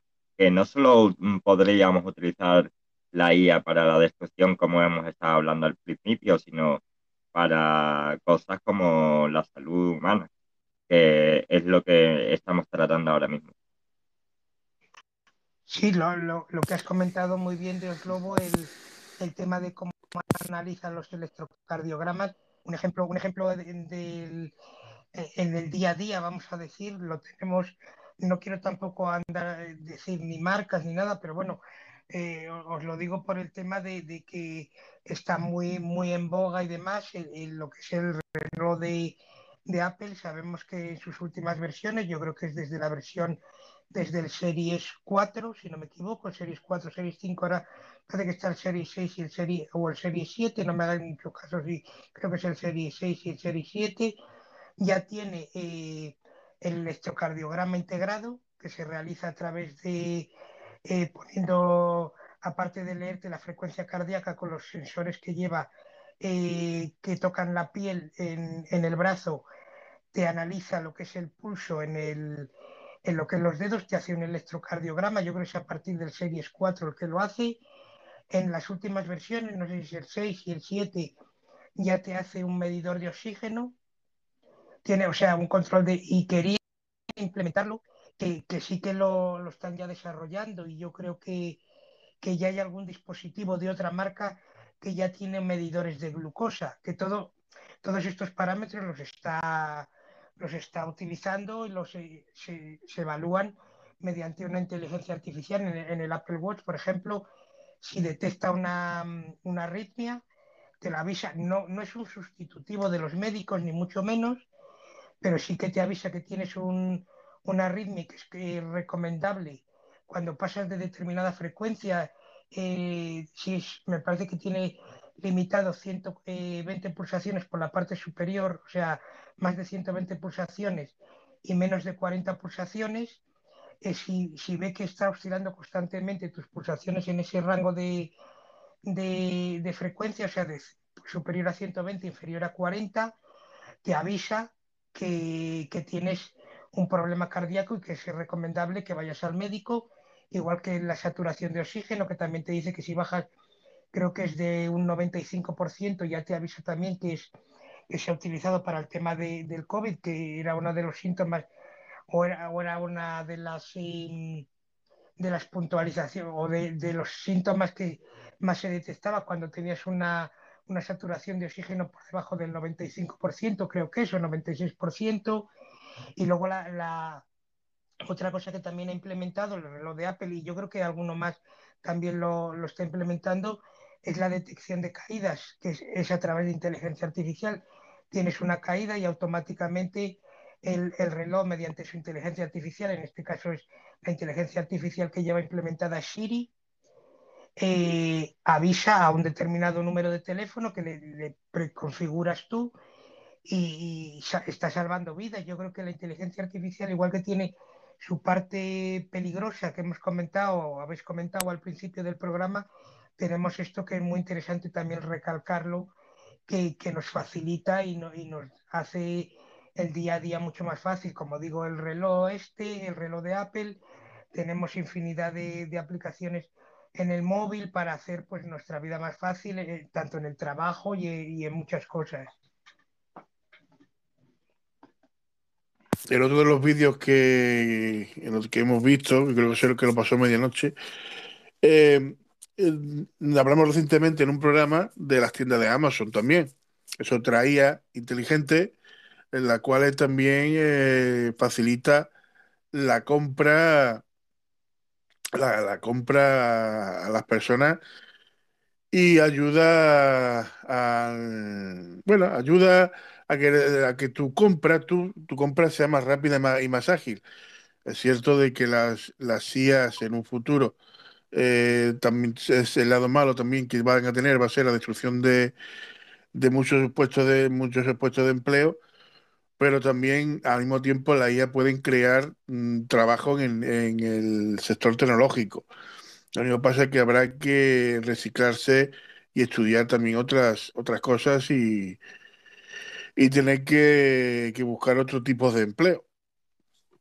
Pero vamos, el, supuestamente Amazon, que tenía dos tiendas o tres tiendas, creo que no tenía muchas más en fase experimental, en este último vídeo que yo he visto, Amazon quiere abrir en los, próximos años unas 200, 300, mmm, 200, 300 tiendas por todo el mundo pa, con, esta, tecnología, con esta IA inteligente.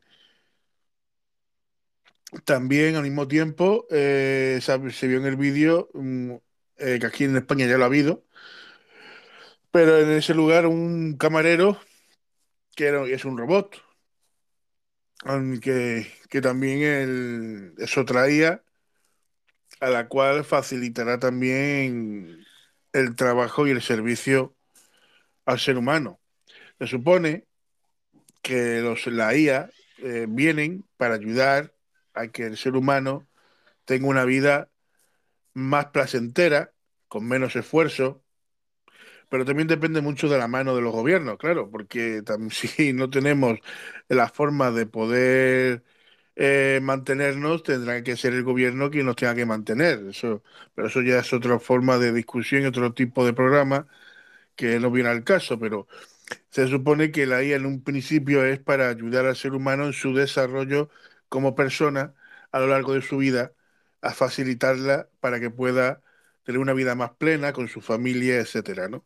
El lado oscuro que hemos visto que también puede tener la IA, que la IA eh, quiera mmm, nos confunda por un virus porque somos así de, de destructivos, de dañinos y queramos destruirnos y, eh, entre nosotros, por, como estamos viendo, guerra tras guerra, y la IA decida de que el ser humano es lo peor que hay y hay que exterminarla de, para proteger el planeta. Ese es el lado oscuro que puede ocurrir también si no controlamos a esa IA o que la IA caiga en manos no adecuadas, eh, en ciertos lugares no adecuados, eh, que utilicen la IA a nivel militar y tengan un avance tecnológico superior a otros, a otros países.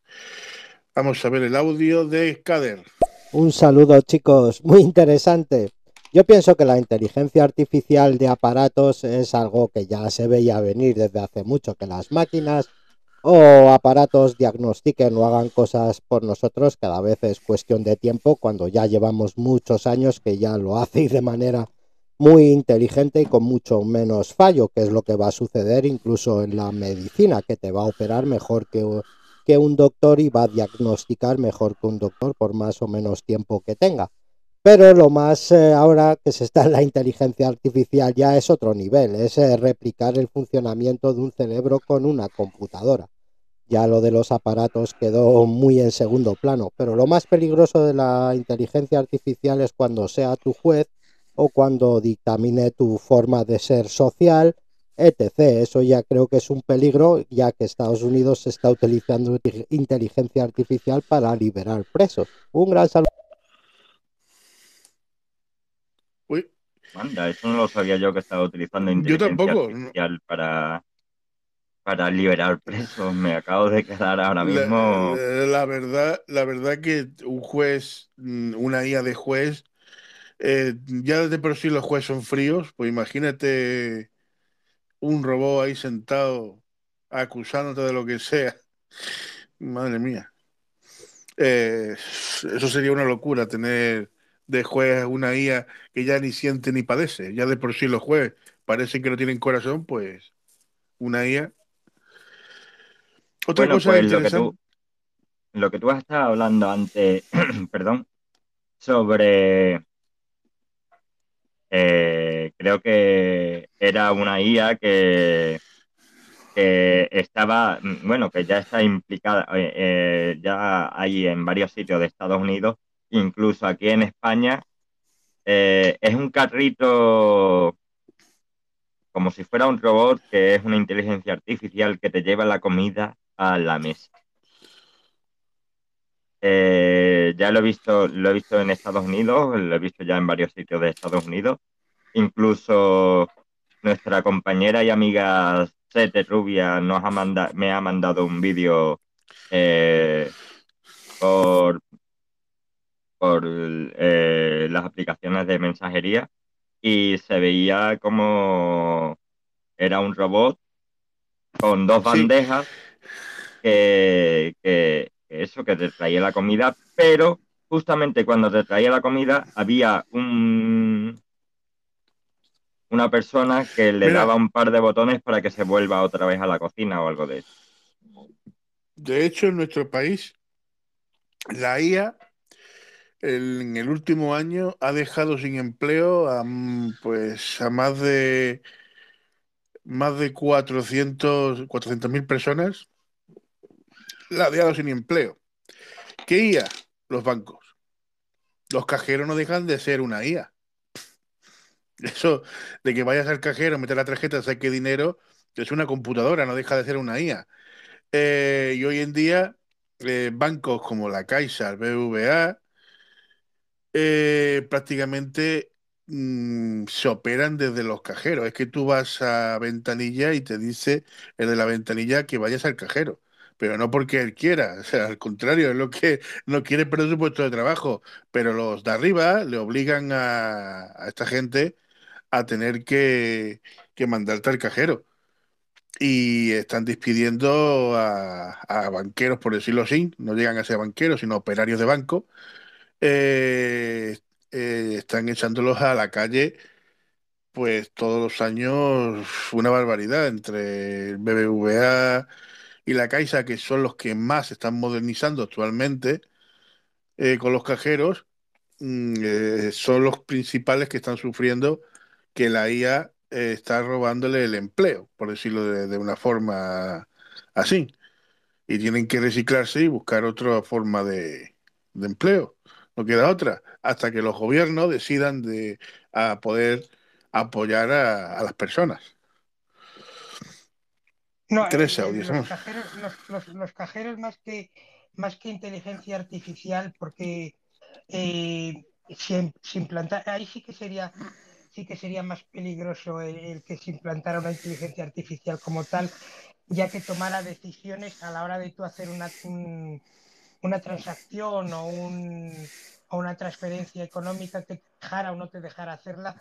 Es más, es una computación, es eh, la computación eh, a nivel programado. El, hablando un poco desde, yo de- desde el conocimiento que tengo de, de informática, que no es tampoco muy elevado, es más una, una computación eh, a nivel básico. Si implementaran una inteligencia artificial, ahí sí que sería peligroso porque estaría eh, operando con, con lo que es nuestros activos, o sea, dinero, eh, pensando o, haciendo pensamientos y cálculos por nosotros a la hora de pedir, ya sabemos que se pueden pedir eh, ya hasta créditos, yo creo, a nivel de por internet, si, se aplicara inteligencia artificial en la banca sería sería casi tan peligroso como, como a nivel militar, porque controlaría el, lo que es la base económica de, de un país.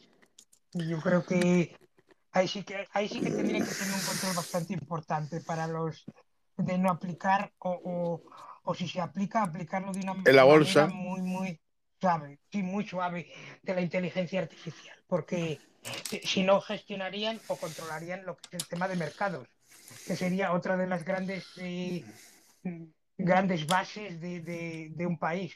El nivel militar, nivel económico, eh, estaríamos totalmente vendidos. Si la inteligencia artificial se implementara ahí de, a nivel eh, duro, como habéis comentado, la inteligencia artificial a nivel duro. Eh, de momento yo creo, por, por el conocimiento que tengo en los, lo que es en los cajeros, en la inteligencia artificial, a lo mejor me equivoco, eh, estoy hablando un poco sin, sin saberlo a ciencia cierta, pero yo creo que la inteligencia artificial no se permite a nivel bancario utilizarla. Para hacer operaciones a lo mejor internas bancarias, para hacer transacciones o volúmenes de mucho dinero o con criptodivisas y demás, no lo sé, pero a nivel eh, usuario yo creo que no está, no está permitido, creo. mm. vamos a ver a Kader, que nos comenta. O sea, la inteligencia artificial, como ha dicho Juanma, nos va a hacer vivir mejor. En un futuro vamos a tener eh, un mejor eh, planeta porque los edificios van a ser preparados para ser inteligentes a la hora de energía y todo. O sea que va a estar mejor en ese desarrollo. Con el Internet vamos a cambiar eh, el Internet de las cosas por el Internet de los servicios. Quiere decir que ya no hacemos plásticos para cintas, etc. Los sustituimos por eh, servicio digital, etc. Pero lo peligro es cuando todos ya tengamos nuestra huella digital y la inteligencia artificial se base en lo que busquemos, en nuestro pasaporte digital, en nuestra economía, en todos los datos de Internet para posicionarnos como ciudadanos primeras. Lord, Medianoche incluso en España, de hecho los puedes comprar, ¿no? y hay diferentes modelos. Un camarero, ¿no? Eh, sí, te toma comanda y te lleva la comida, efectivamente. Seguimos con Lord. Eso más bien sería una cuestión de digitalizar la banca en un futuro, ¿no? De ir digitalizando la banca que está ocurriendo y que va a seguir ocurriendo, evidentemente. Pero no tiene, bueno, creo que tenga mucho que ver con la IA, sino con el- la intención de digitalizar el, el sistema bancario, bueno, Cader. O sea, ya en Estados Unidos es ahora y hay un gran conflicto porque si eres del Bronx, el índice de volver a reincidir, a lo mejor la inteligencia artificial lo interpreta de que es alto, por, por solo por haber nacido en el Bronx. O sea, hay mucho lío. Pero ya en China y en Japón, particularmente en China, es desde el 2019. Ya se lleva haciendo eh, veredictos incluso virtuales. Eh, se van comenzando por pequeños casos y algunos con lógica. Por ejemplo, se utiliza la inteligencia artificial para atrapar conductores peligrosos, eh, dictaminar fraude con tarjetas y veredicto de robos cibernéticos. O sea, y así pues poco a poco se va subiendo, pero ya lo está haciendo. Mm, Un, un segundo. Eh, Kader, eh, yo sé que eh, China sí está utilizando la inteligencia artificial, sobre todo para, para lo que has dicho, y mm, también para la seguridad.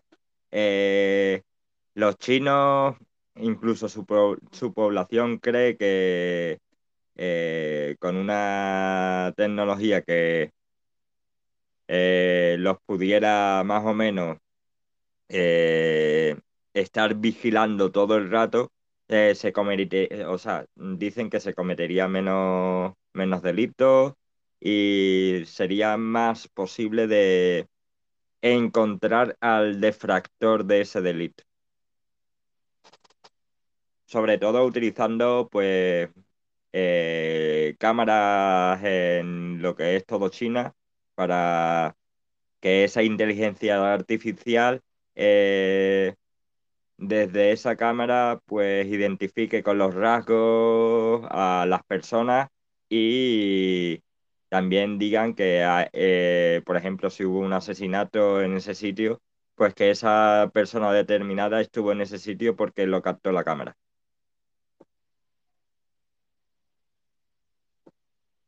Ya puedes seguir, Dios lobo. ¿Se me oye ahora? Ahora sí. Eh, sí, ahora sí, se, me recuerda, se, me, re- me- se me recuerda una película. eh, no exactamente era una IA, sino era como mm, dos o tres mujeres conectadas a una máquina que eran capaces de visualizar el futuro eh, antes de que ocurriera. Es decir, mm, si tú ibas a matar a alguien, eh, te veían eh, que ibas a cometer ese delito y la policía intervenía y te detenía antes de que cometieras el delito. Y Minority te Report acusa- es la película. Sí, de- de y te, y te detenían y te encarcelaban sin haber cometido el delito. O sea, no existía ni, ni presunción de inocencia ni nada. O sea, ya de antemano, sin haberlo cometido, como lo ibas a cometer, ya eh, eh, la, eh, es la bolita decía de que ibas a cometerlo. eh, ya estabas em, predestinado a, a ser encarcelado casi sin, sin nada, sin juicio. Vamos a seguir con el audio de Lord, que es el último. A ver. Pero bueno, en cuanto termine de desarrollar, o sea, solvente los problemas que tienen con las eh, computadoras cuánticas, que ya ahora hay otro, quizá un escalón más arriba, ¿no? Eh, y conecten todos estos sistemas, pues imaginaros, ¿no? Eh, que esa sería la idea, ¿no? Al final, utilizar estas eh, computadoras cuánticas a nuestro favor en el campo de la medicina y en muchos otros campos, ¿no? Para desarrollarnos pero bueno, que bueno, les queda por solventar ahí unos pequeños problemas, el tema de enfriamiento y demás, que sí que es quizá el escollo más, más importante que tienen en estos momentos, el tema de enfriarlas. De hecho, las sumergen en piscinas, ¿vale? Para, eh, bueno, pues enfriar estas, eh, computadoras cuánticas, ¿no? Y entonces en cuanto solventen estos problemas que tienen, estos cosas que se han encontrado por el camino, pues la cosa pues fluirá más rápido, ¿no? En cuanto fusionemos la, la IA con las computadoras cuánticas.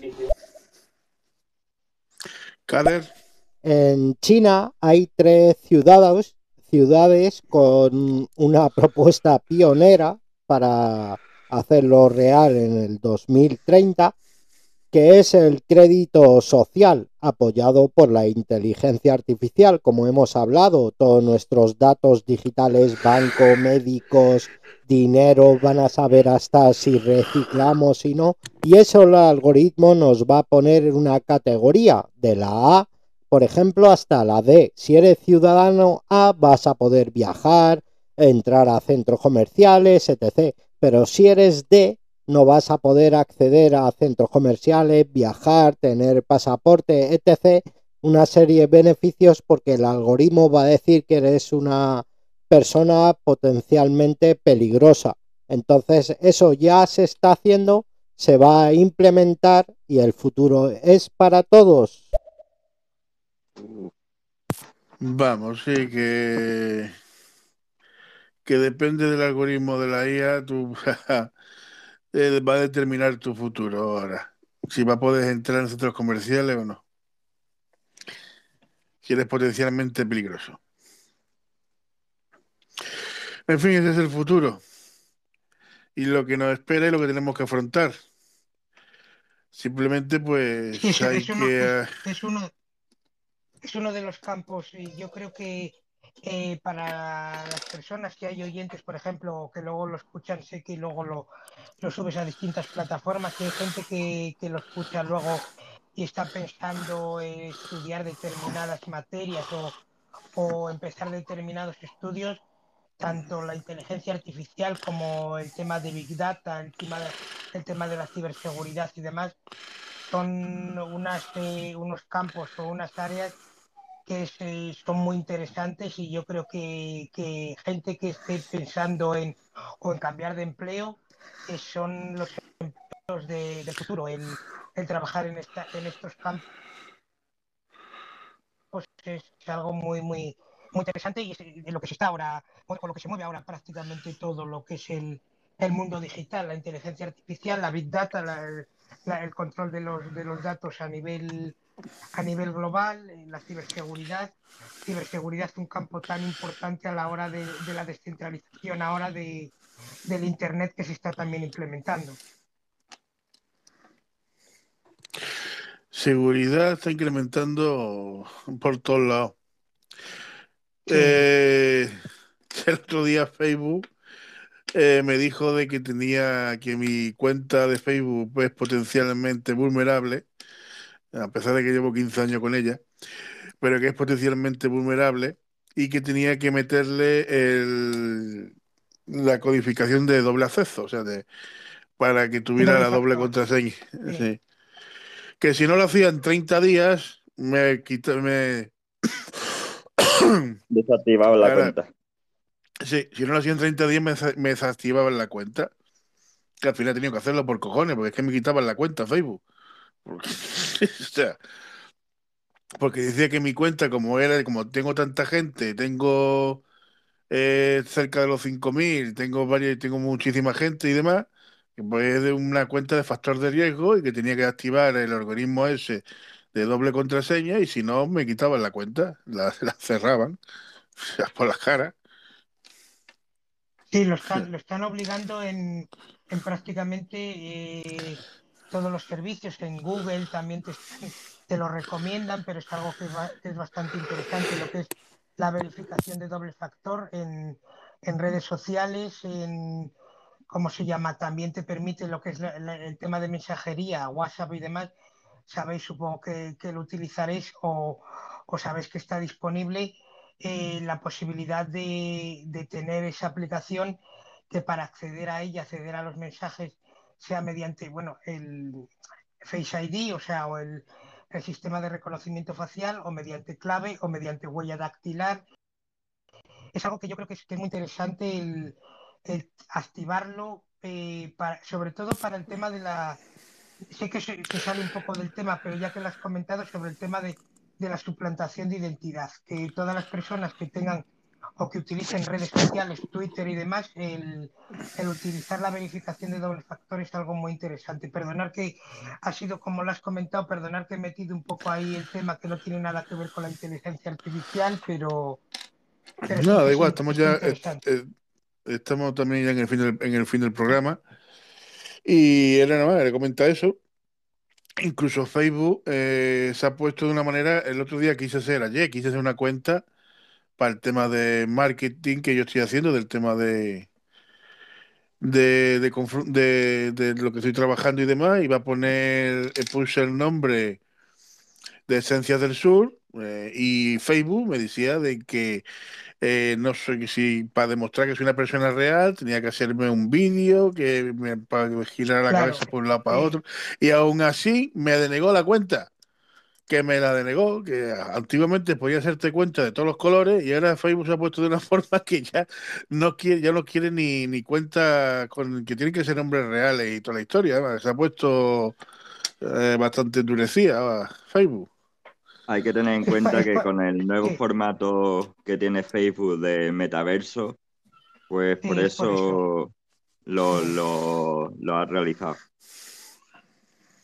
es por el tema de la suplantación de identidad. Eso, eso ocurre a nivel de, a nivel, lo hemos comentado esta mañana, a nivel de, tema de criptomonedas, que si tú te, das de alta en un, en un sistema de, criptomonedas, en una, o en una plataforma de criptomonedas, para validar que eres tú, eh, que lo comentó, lo comentó muy bien Lord, eh, requiere de que tú te hagas una foto con tu documento nacional de identidad, tu permiso de conducir, para que realmente seas tú y Facebook lo está implementando para el tema de, como bien ha comentado ahora Medianoche, para el tema del metaverso, para que todas las personas que accedan al, metaverso sean realmente esas personas y no se creen cuentas, cuentas fantasma o cuentas falsas, sino que es para, para eso.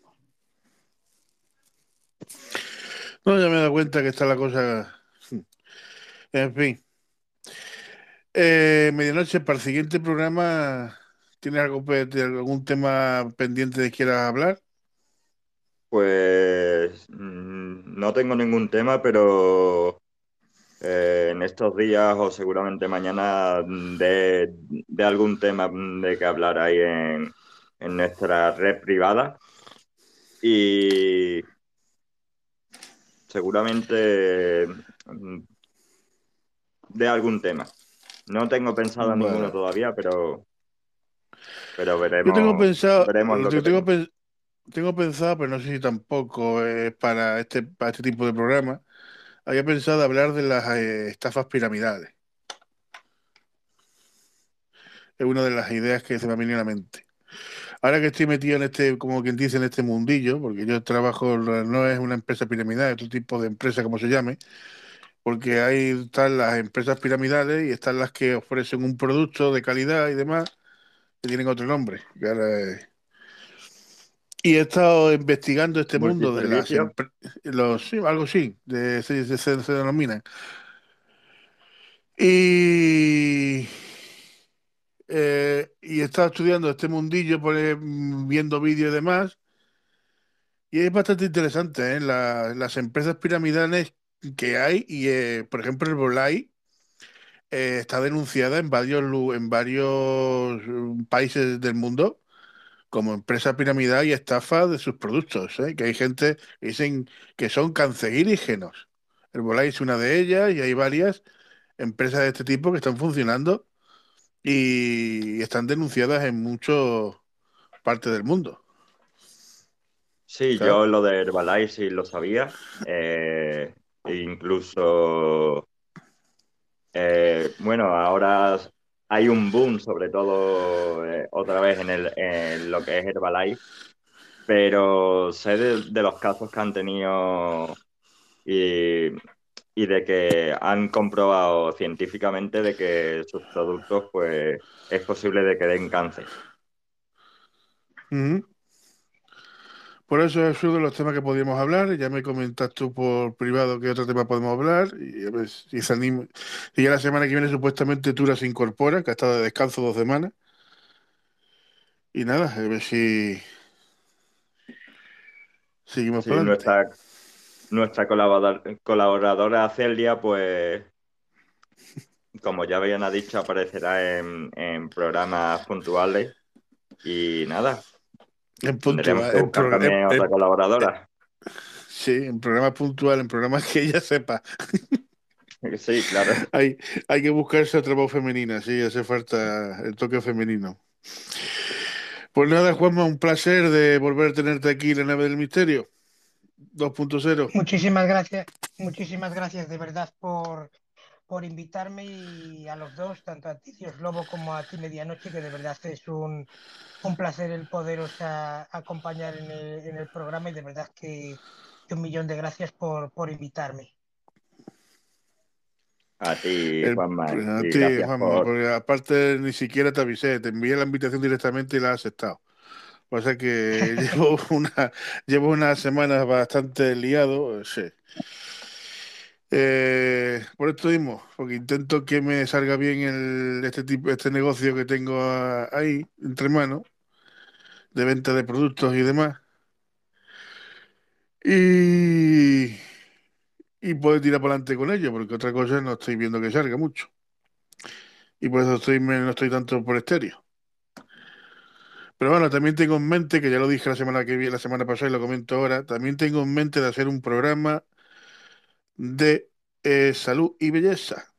Porque ya que me estoy empapando bien de estas cosas, que estoy aprendiendo montones de cosas, es bueno exponer, poner, exponer aquí, que la gente también aprenda los aromas, cómo se diferenciar ciertos aromas y historias así. O sea que los beneficios de la aloe vera y todo eso, pero claro, eso ya es un programa diferente al, a lo que era Nave del Misterio.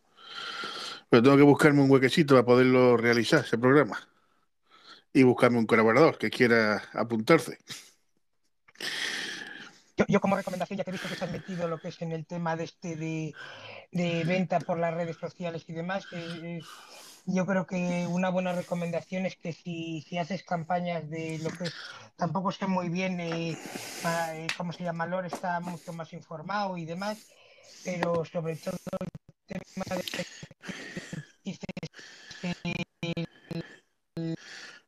Te se entrecorta. Ahora, es cuando peor te se escucha. No te se escucha nada. Juanma, No se Juanma, no te se escucha, escucha Juanma. nada. eh, es una opción muy interesante y que, que no dejes, no dejes de. Ah, se me, se me entrecorta. No, se te corta. Ya, sí, ahora bastante, vamos. O sea, ha sido bastante.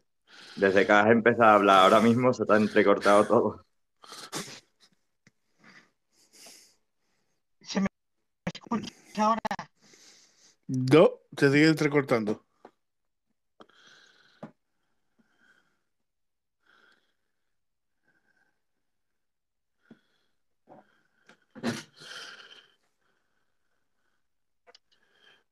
Bueno, mientras Juanma intenta reponerse, vamos a ir despidiendo ya. Bueno, señores, pues esto ha sido la nave del misterio. Gracias por estar ahí. A Lor, a, ahora está a, a. Sara Azul. David, a todos los que habéis pasado, a Cade, a Cade que también pasa por aquí. También un placer de, volver a ver a medianoche después de dos semanas de vacaciones que la semana pasada por él no pudo. No sé si Y sí, Juanma, a No ver, sé comenta. me ahora mejor. Bueno, Se se sigue entrecortando. entrecortando. Pero bueno, yo no lo he dicho, pero me despido también de todos vosotros, de Dios Lobo, que hacía unos, unos cuantos programas que no lo, lo he visto por aquí porque, como él bien ha dicho, se ha tomado un- unas semanas de vacaciones. También porque otros, bueno, otras cosas le, le requerían. Y nada, muchísimas gracias a todos los oyentes, a Juanma también por estar aquí, eh, por darnos esa información que tanto nos gusta a nosotros sobre lo que él sabe. Y como siempre os digo, recordad siempre que en algún lugar del planeta ahora mismo sigue es medianoche. Lo siento mucho, de verdad me ha pasado más veces. Un saludo. Saludos. Juanma, no solamente te entrecorta, aparte te acelera el audio. O sea, te parece el ratoncito, el ratoncito este o la ardilla. Vamos a escuchar el audio. Hola chicos, ¿qué tal? Muy buenas. Oye, muy interesante vuestro tema, ¿eh? Mola un montón. Mira, estoy con mi hermano aquí y el perro de mi hermano y estamos los tres enganchados. Hola, ¿qué hay? Muchas, muchas gracias. Y no sé si se, escuchará bien, pero muchas gracias por... Pues nada, lo dicho, Juan, eh, nos vamos. Recordar, la verdad está ahí fuera, simplemente hay que buscarla. Nos vemos en el Bajala. Y saliendo, que se queda la música puesta un minutillo. No sé si se me, se me escuchará, pero un placer de verdad.